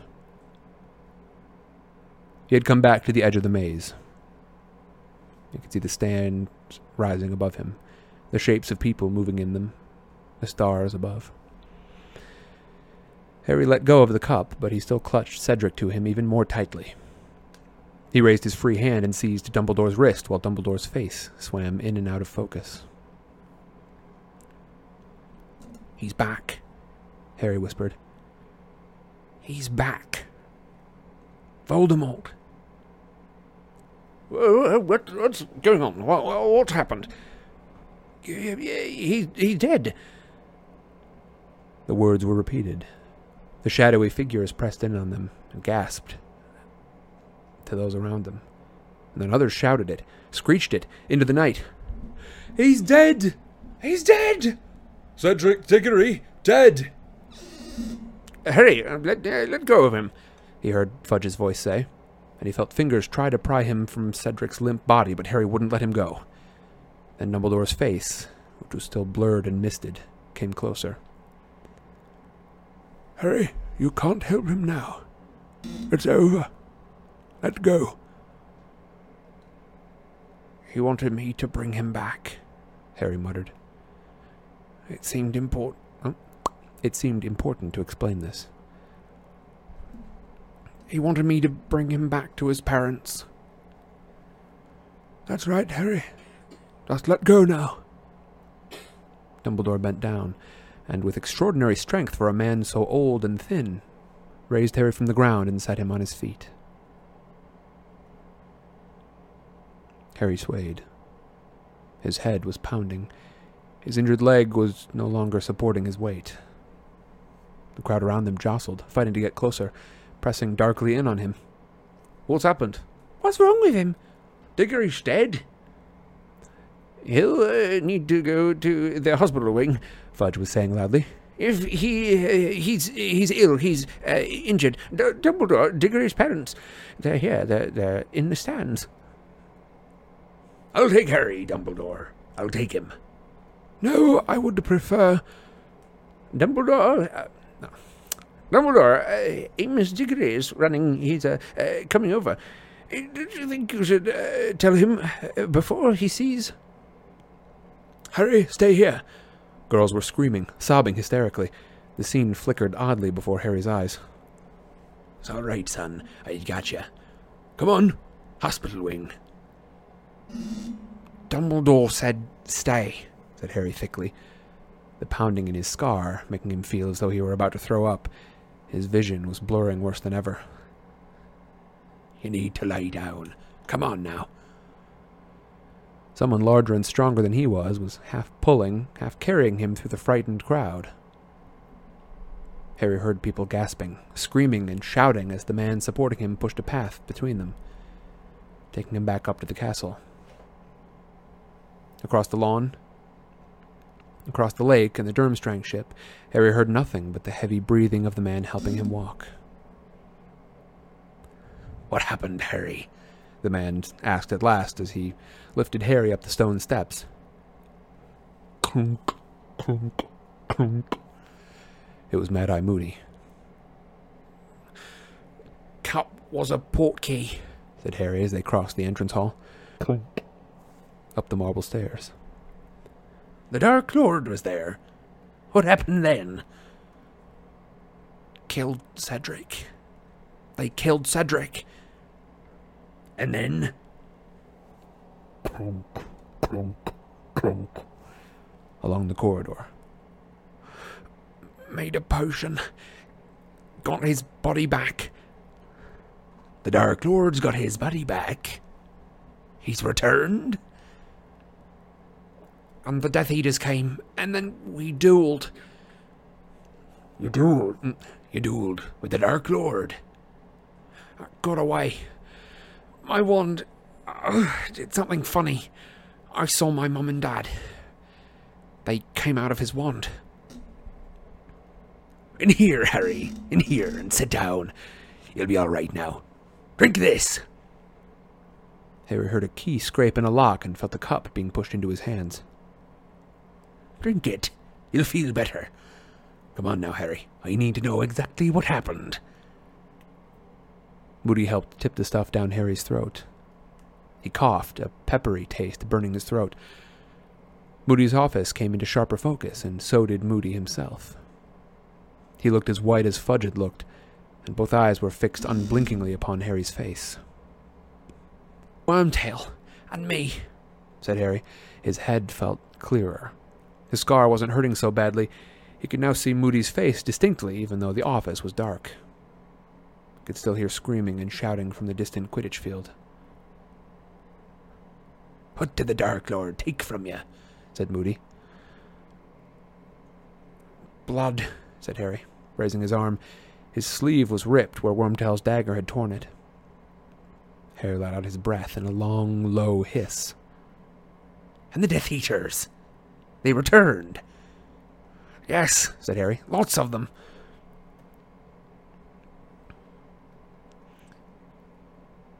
How did he treat them? Moody asked quietly. Did he. did he forgive them? But Harry had suddenly remembered. He should have told Dumbledore. He should have said it straight away. There's a Death Eater at Hogwarts.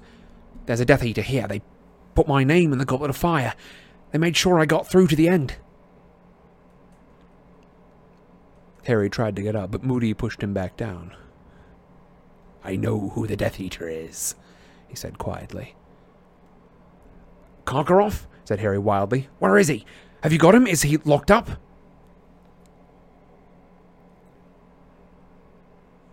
Karkaroff, said Moody with an odd laugh.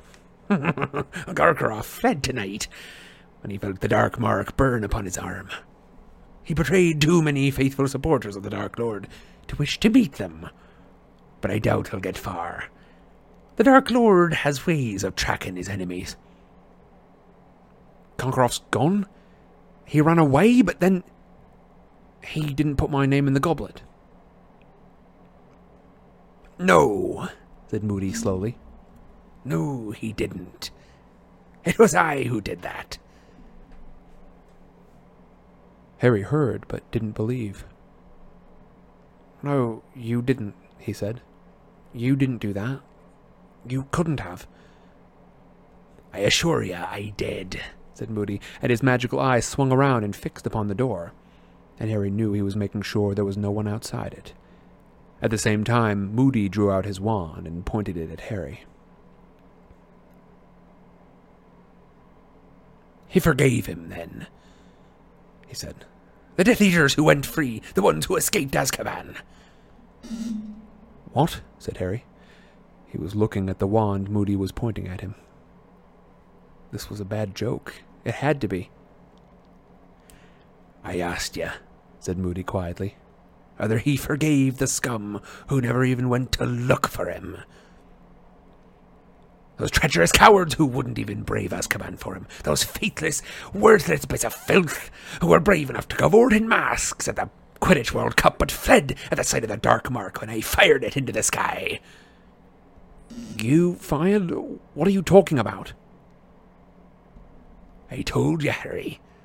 I told you. If there's one thing I hate more than any other, it's a Death Eater who walked free. They turned their backs on my master when he needed them most. I expected him to punish him. I expected him to torture them.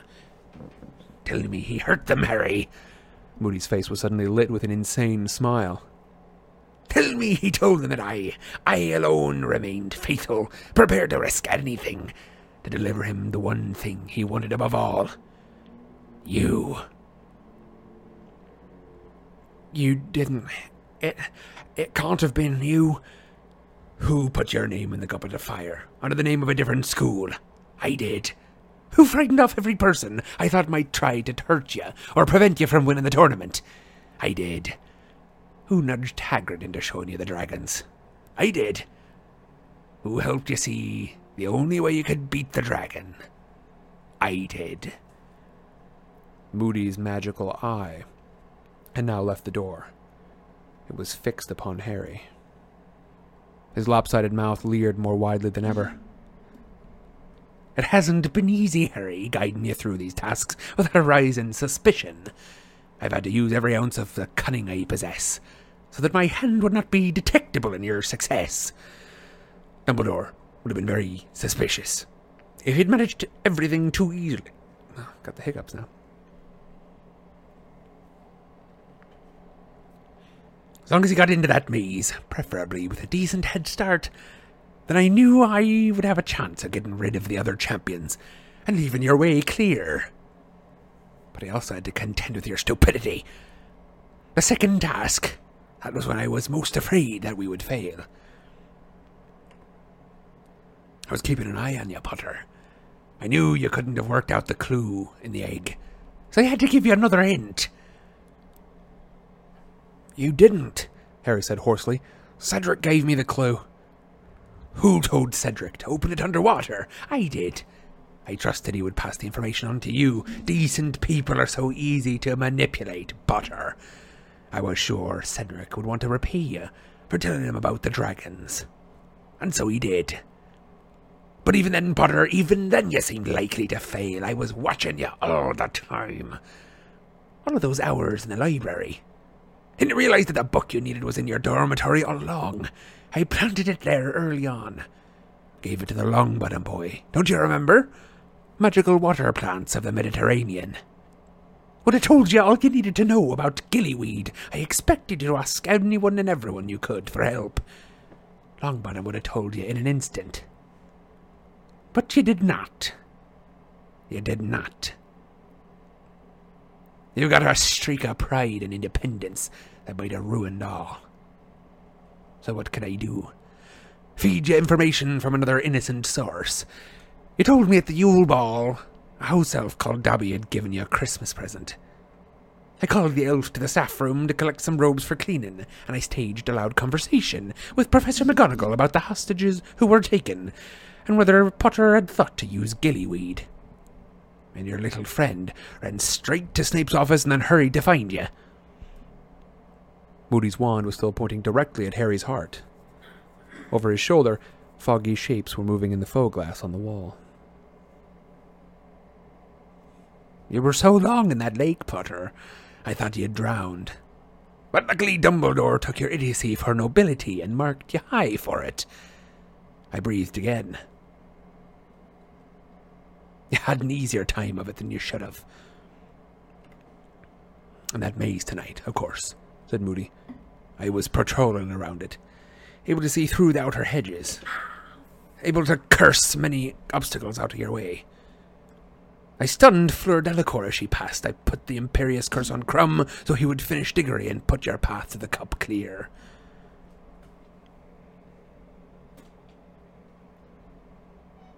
Harry stared at Moody. He just didn't see how this could be. Dumbledore's friend, the famous Auror, the one who had caught so many Death Eaters. It made no sense, no sense at all.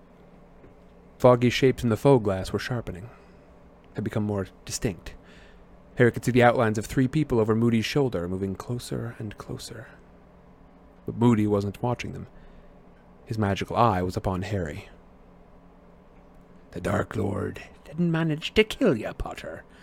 And he so wanted to, whispered Moody. Imagine how he'll reward me when he finds out I've done it for him. I give you to him. The thing he needed above all to regenerate. Then I killed him. For, I killed you for him. I'll be honored beyond all the other Death Eaters. I'll be his dearest, his closest supporter. Closer than a son.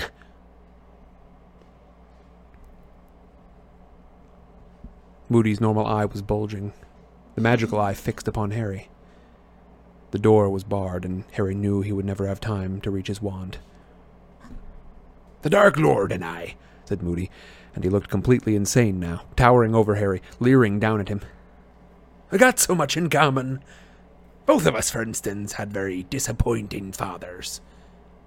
Very disappointing indeed. Both of us suffered the indignity, Harry, of being named after those fathers. And both of us had the pleasure, the very great pleasure, of killing our fathers. To ensure the continued rise of the Dark Order. You're mad, Harry said. He couldn't stop himself. You're mad. Mad, am I? said Moody, his voice rising uncontrollably. We'll see. We'll see who's mad now that the Dark Lord has returned, with me at his side. He is back, Potter. You didn't conquer him, and now I conquer you. Moody raised his wand. He opened his mouth. Harry plunged his own hand into his robes. Stupefy!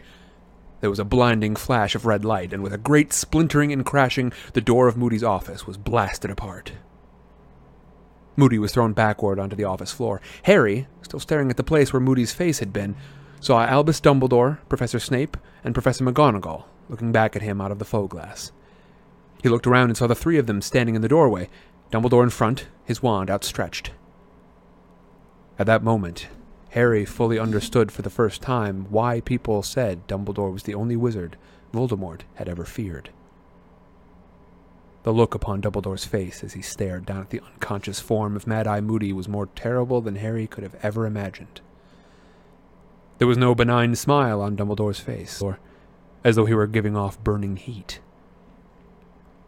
He stepped into the office, placed a foot underneath Moody's unconscious body, and kicked him over onto his back, so that his face was visible. Snape followed him, looking into the Foe-Glass, where his own face was still visible, glaring into the room. Professor McGonagall went straight to Harry. Come along, Potter, she whispered. The thin line of her mouth was twitching as though she were about to cry. Come along. Hospital wing. No, said Dumbledore sharply. Dumbledore, he, he ought to. Look at him. He has been through enough tonight. He will stay Minerva because he needs to understand, said Dumbledore curtly. Understanding is the first step to acceptance, and the and only with acceptance can there be recovery. He needs to know who put him through the ordeal he has suffered tonight, and why. Moody, Harry said. He was still in a state of complete disbelief. How can it have been Moody? This is not Alastor Moody, said Dumbledore quietly. You have never known Alastor Moody. The real Moody would not have removed you from my sight after what happened tonight. The moment he took you, I knew, and I followed. Dumbledore bent down over Moody's limp form and put a hand inside his robes. He pulled out Moody's hip flask and set a and a set of rings with keys. Then he turned to Professors McGonagall and Snape. Severus, please fetch me the strongest truth potion you possess. Then go down to the kitchens and bring up the house elf called Winky. Minerva, kindly go down to Hagrid's house, where you will find a large black dog sitting in the pumpkin patch. Take the dog up to my office and tell him I will be with him shortly. Then come back here.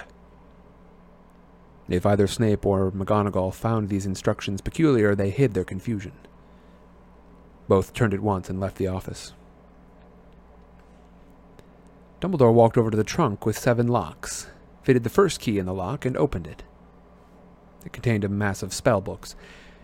Dumbledore closed the trunk, placed a second key in the second lock, and opened the trunk again.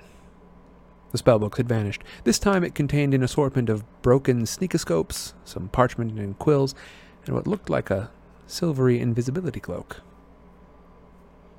Harry watched, astounded, as Dumbledore placed the third, fourth, fifth, and sixth keys in their respective locks, reopening the trunk, and each time revealing different contents.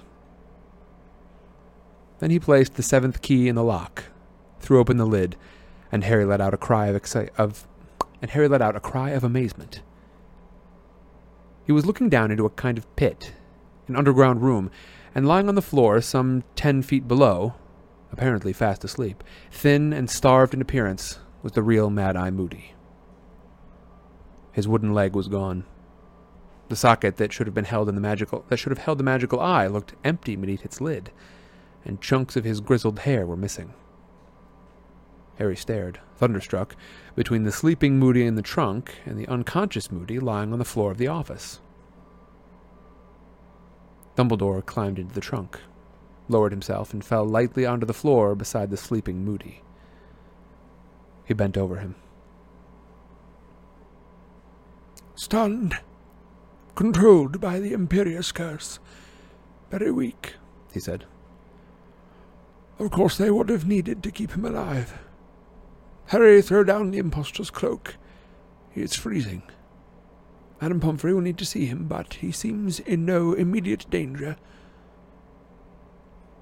Harry did as he was told. Dumbledore covered Moody in the cloak, tucked it in around him, and clambered out of the trunk again. Then he picked up the hip flask that stood upon the desk, unscrewed it, and turned it over. A thick, glutinous liquid splattered onto the office floor, Polyjuice potion, Harry. said Dumbledore. You see the simplicity of it, and the brilliance. For Moody never does drink except for his hip flask. He's well known for it. The impostor needed, of course, to keep the real Moody close by, so that he could continue making the potion. You see his hair. Dumbledore looked down at the Moody in the trunk. The impostor had been cutting it off all year. You see where it's uneven. But I think, in the excitement of tonight, our fake Moody might have forgotten to take it as frequently as he should have done. On the hour, every hour. Dumbledore pulled out the chair at the desk and sat down upon it, his eyes fixed upon the unconscious Moody on the floor. Harry stared at him too. Minutes passed in silence. Then, before Harry's very eyes, the face of the man on the floor began to change. The scars were disappearing. The skin was becoming smooth. The mangled nose became whole and started to shrink. The long mane of grizzled hair was withdrawing into the scalp and turning the color of straw. Suddenly, with a loud clunk, the wooden leg fell away as a normal leg regrew in its place. Next moment, the magical eye had popped out of the man's head as a real eye replaced it. It rolled away across the floor and continued to swivel in every direction. Harry saw a man lying before him, pale skinned, slightly freckled, with a mop of fair hair. He knew who he was. He had seen him in Dumbledore's Pensieve, had watched him being led away from the court by the Dementors, trying to convince Mr. Crouch he was innocent. But he was lined around the eyes now, and looked much older. There were hurried footsteps outside in the corridor. Snape had returned with Winky at his heels. Professor McGonagall was right behind them. Crouch, Snape said, stopping dead in the doorway. Barty Crouch. Good heavens, said Professor McGonagall, stopping dead and staring down at the man on the floor. Filthy, disheveled, Winky peered around Snape's legs. Her mouth opened wide, and she let out a piercing shriek. Master Barty, Master Barty, what is you doing here? She flung herself forward onto the young man's chest. You has killed him. You has killed him. You has killed Master's son. He is simply stunned, Winky. said Dumbledore. Step aside, please. Severus, you have the potion. Snape handed Dumbledore a small glass bottle of completely clear liquid, the Veritaserum with which he had threatened Harry in class. Dumbledore got up, bent over the man on the floor, and pulled him and pulled him into a sitting position against the wall beneath the Foe-Glass, in which the reflections of Dumbledore, Snape, and McGonagall were still still glaring down upon them all. Winky remained on her knees, trembling, her hands over her face. Dumbledore forced the man's mouth open and poured three drops inside it. Then he pointed his wand at the man's chest and said, Rennervate. For those of you listening, it's spelled R E N N E R V A T E. Crouch's son opened his eyes. His face was slack, his gaze unfocused. Dumbledore knelt before him so that their faces were level. Can you hear me? said Dumbledore quietly. The man's eyelids flickered. Yes, he muttered. I would like you to tell us how you came to be here. How did you escape from Azkaban? Crouch took a deep, shuddering breath, then began to speak in a flat, expressionless voice. My mother saved me. She knew she was dying. She persuaded my father to rescue me as a last favor to her. He loved her as he had never loved me. He agreed. They came to visit me. They gave me a draught of polyjuice potion containing one of my mother's hairs. She took a draught of polyjuice potion containing one of my hairs. We took on each other's appearance. Winky was shaking her head, trembling. Say no Master Barty. Say no more. You was getting your father into trouble. But Crouch took another deep breath and continued in the same flat voice. The Dementors are blind. They sensed one healthy, one dying person entering Azkaban. They sensed one healthy, one dying person leaving it. My father smuggled me out, disguised as my mother, in case any prisoners were watching through their doors. My mother died a short while afterward in Azkaban. She was careful to drink Polyjuice potion until the end. She was buried under my name and bearing my appearance. Everyone believed her to be me. The man's eyelids flickered. And what did your father do with you when he had got you home? said Dumbledore quietly. Staged my mother's death. A quiet, private funeral. That grave is empty. The house elf nursed me back to health. Then I had to be concealed. I had to be controlled. My father had to use a number of spells to subdue me. When I had recovered my strength, I thought only of finding my master, of returning to his service. How did your father subdue you? said Dumbledore. The Imperius Curse, Crouch said. I was under my father's control. I was forced to wear an invisibility cloak day and night. I was always with the house elf. She was my keeper and caretaker. She pitied me. She persuaded my father to give me occasional treats. Sent ought to tell them we is getting into trouble. Did anyone ever discover that you were still alive? said Dumbledore softly. Did anyone know except your father and the house elf? Yes, said Crouch, his eyelids flickering again. A witch in my father's office, Bertha Jorkins. She came to the house with papers for my father's signature. He was not at home. Winky showed her inside and returned to the kitchen, to me. But Bertha Jorkins heard Winky talking to me. She came to investigate. She heard enough to guess who was hiding under the invisibility cloak. My father arrived home. She confronted him. He put a very powerful memory charm on her to make her forget what she'd found out. Too powerful. He said it damaged her memory permanently. Why is she coming to nose into my master's private business? sobbed Winky. Why isn't she leaving us be? Tell me about the Quidditch World Cup, said Dumbledore.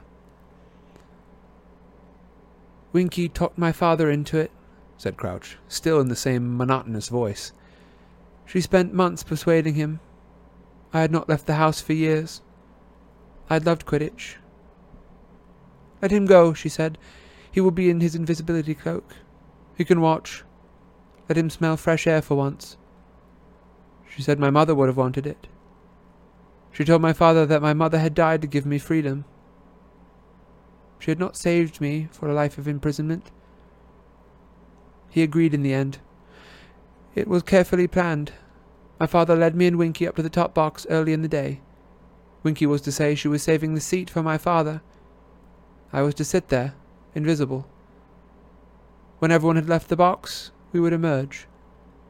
Winky would appear to be alone. Nobody would ever know. But Winky didn't know I was getting stronger. I was starting to fight my father's Imperius curse.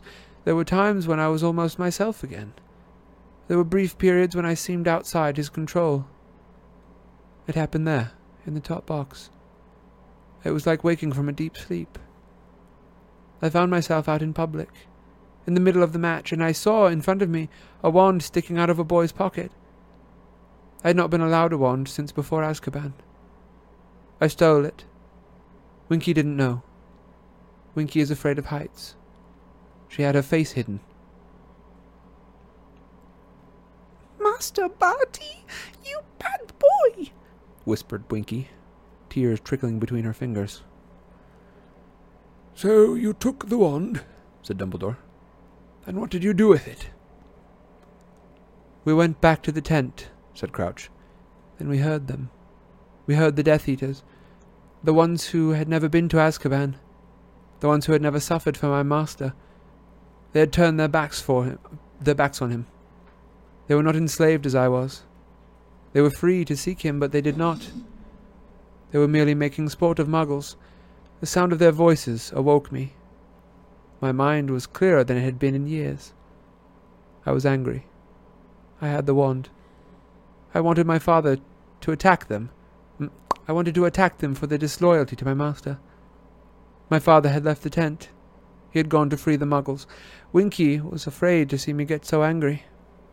She used her own brand of magic to bind me to her. She pulled me away from the tent, pulled me into the forest, away from the Death Eaters. I tried to hold her back. I wanted to return to the campsite. I wanted to show those Death Eaters what loyalty to the Dark Lord meant, and to punish them for their lack of it. I used the stolen wand to cast the dark mark into the sky. Ministry wizards arrived. They shot stunning spells everywhere. One of the spells came through the trees where Winky and I stood. The bond connecting us was broken. We were both stunned. When Winky was discovered, my father knew I must be nearby. He searched the bushes where she had been found and felt me lying there. He waited until the other ministry members had left the forest. He put me back under the Imperius curse and took me home. He dismissed Winky. She had failed him. She had let me acquire a wand. She had almost let me escape. Winky let out a wail of despair.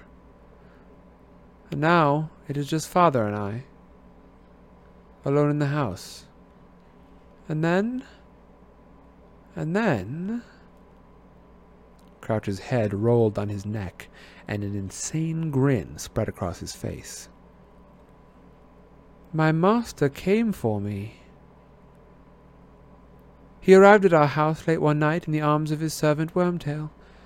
My father found out that I was still alive. What? My master had found out that I was still alive. He had captured Bertha Jorkins in Albania. He had tortured her. She told him a great deal. She told him about the Triwizard Tournament. She told him the old Auror, Moody, was going to teach at Hogwarts. He tortured her until he broke through the memory charm my father had placed upon her. She told him I had escaped from Azkaban. She told him my father kept me imprisoned to prevent me from seeking my master, and so my master knew I was still his faithful servant, perhaps the most faithful of all. My master conceived a plan, based on the information Bertha had given him. He needed me. He arrived at our house near midnight. My father answered the door. The smile spread wider over Crouch's face, as though recalling the sweetest memory of his life. Winky's petrified brown eyes were visible through her fingers. She seemed too, too appalled to speak. It was very quick. My father was placed under the Imperius curse by my master. Now my father was the one imprisoned, controlled. My master forced him to go about his business as usual, to act as though nothing was wrong. And I was released. I awoke. I was myself again, alive as I hadn't been in years. And what did Voldemort ask you to do? said Dumbledore. He asked me whether I was ready to risk everything for him. I was ready. It was my dream, my greatest ambition, to serve him, to prove myself to him. He told me he needed a place, a faithful he needed to place a faithful servant at Hogwarts. A servant who would guide Harry Potter through the Triwizard Tournament without appearing to do so.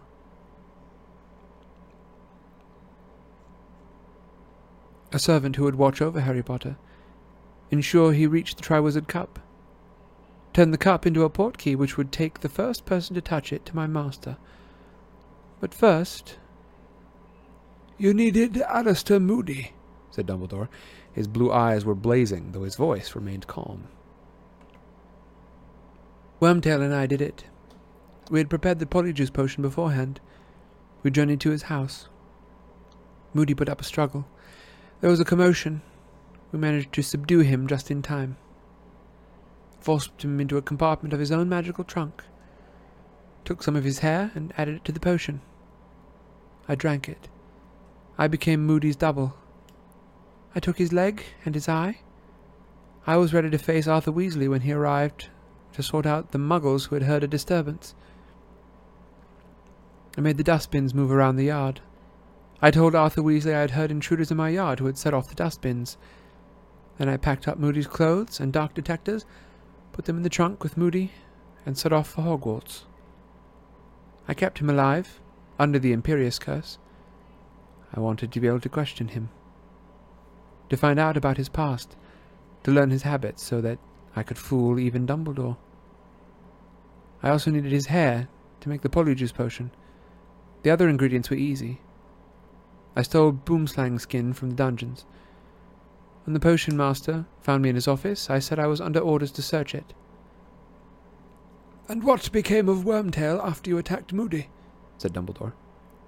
Wormtail returned to care for my master in my father's house and to keep watch over my father, But your father escaped. said Dumbledore.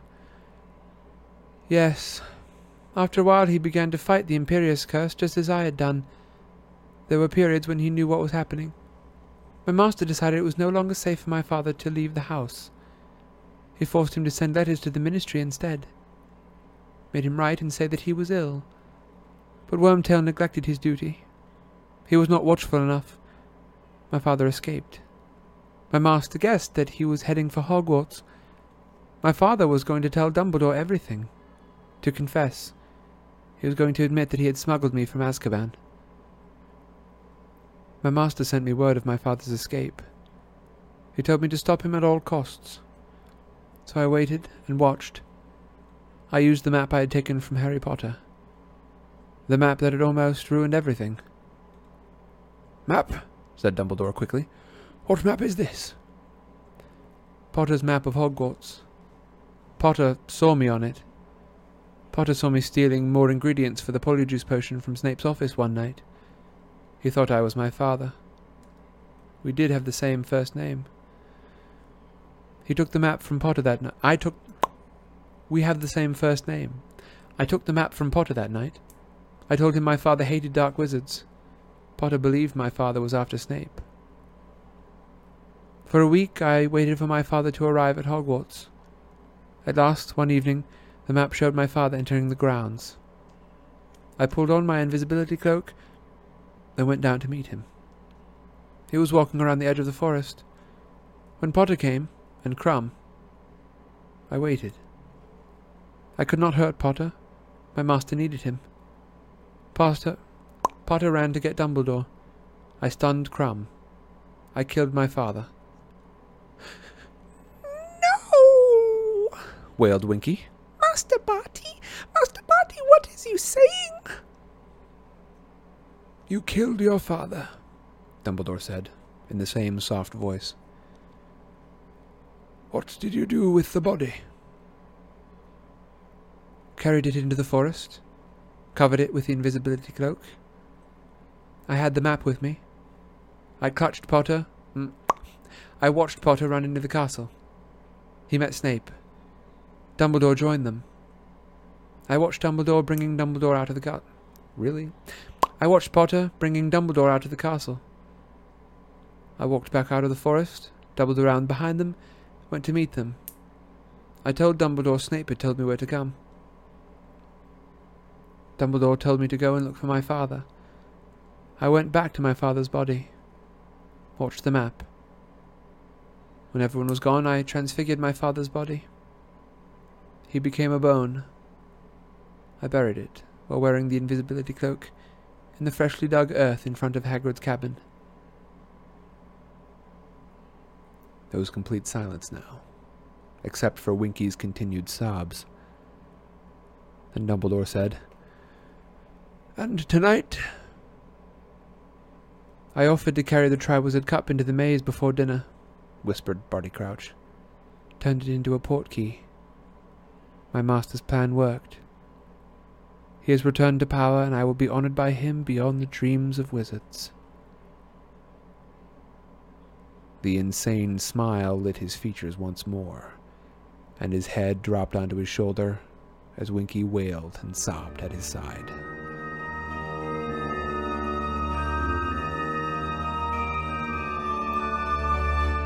And that is the end of the chapter.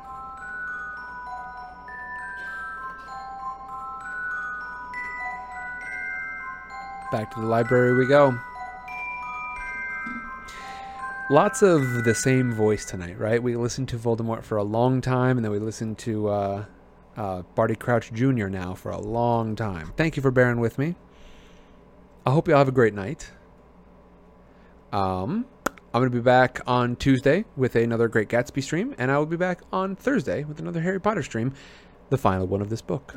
Now, as I mentioned before, I would like to start moving toward a little more audio, a little less video, visual um, with these streams as well. Um, I'd be curious what you guys think of that. Um, go ahead and uh, you can leave it in. I guess leave it in the comments for this video once it turns into a VOD. Um, mm, that might be tough. I'm not going to be able to to uh, have a full discussion about it in chat. So, for right now, I'll say yeah. Just go ahead and and uh, put it in the comments here for next time. Thank you all so much for watching and for listening. As I said before, I'm gonna have to cut it short. I'm not gonna be able to talk about much because it is uh, 8:40, about 40 minutes past time, and that's a lot. But it was important so that the uh, timing would work out. I'm gonna be with chat for just a second. Uh, Ash says, "Wonder if dead body stays as the person that they look like, even when drinking polyjuice." And General says, "I think they turned back, like their body isn't taking the potion anymore." I think they talked about that um, when they were uh, discussing how Barty Crouch Jr. originally got out of jail. Um, he said uh, about his mother, he said she was buried as me. So I think it does last. Um, but I was also thinking about the Polyjuice potion. Um, I'm wondering, because, you know, as we can see, like when Barty Crouch Jr. takes the Polyjuice potion, his leg disappears and his eye disappears. So I wonder what happens if, like, if somebody had gotten some some hair from from uh, a wormtail, for instance, and then drank polyjuice potion of him, and then while they were polyjuiced up, uh, Wormtail performed that that uh, ritual and cut off his hand. Would the hand suddenly be gone? Would the hand go away? Or would it only be from like the next time they made polyjuice potion with fresh uh, wormtail material. Ugh, gross. That's a that's one of the grosser phrases I've said tonight. Um, not grosser than those rotten egg beans though. That was awful. Okay. Again, I got to cut it short tonight. I'm calling it here. I'm calling it. So, everyone have a great week. I will talk to you later, whenever I see you again. Um, look forward to uh, some some interesting things. Starting up with book five. Maybe some music. Maybe some. Uh, maybe some sound effects. I'm not promising a full commitment to that because, um, as I've been testing it with the Great Gatsby one, it's a decent bit of work, decent bit of extra preparation. So, while I was hoping to cut down on preparation, I've actually increased it. So, I don't know if that's going to work for me, but I'm certainly going to make an effort. It's possible that uh, I'll have to reserve that for special special nights like uh, midweek mysteries, something like that. Okay. Y'all are fantastic. I love you. Hope you have a great week.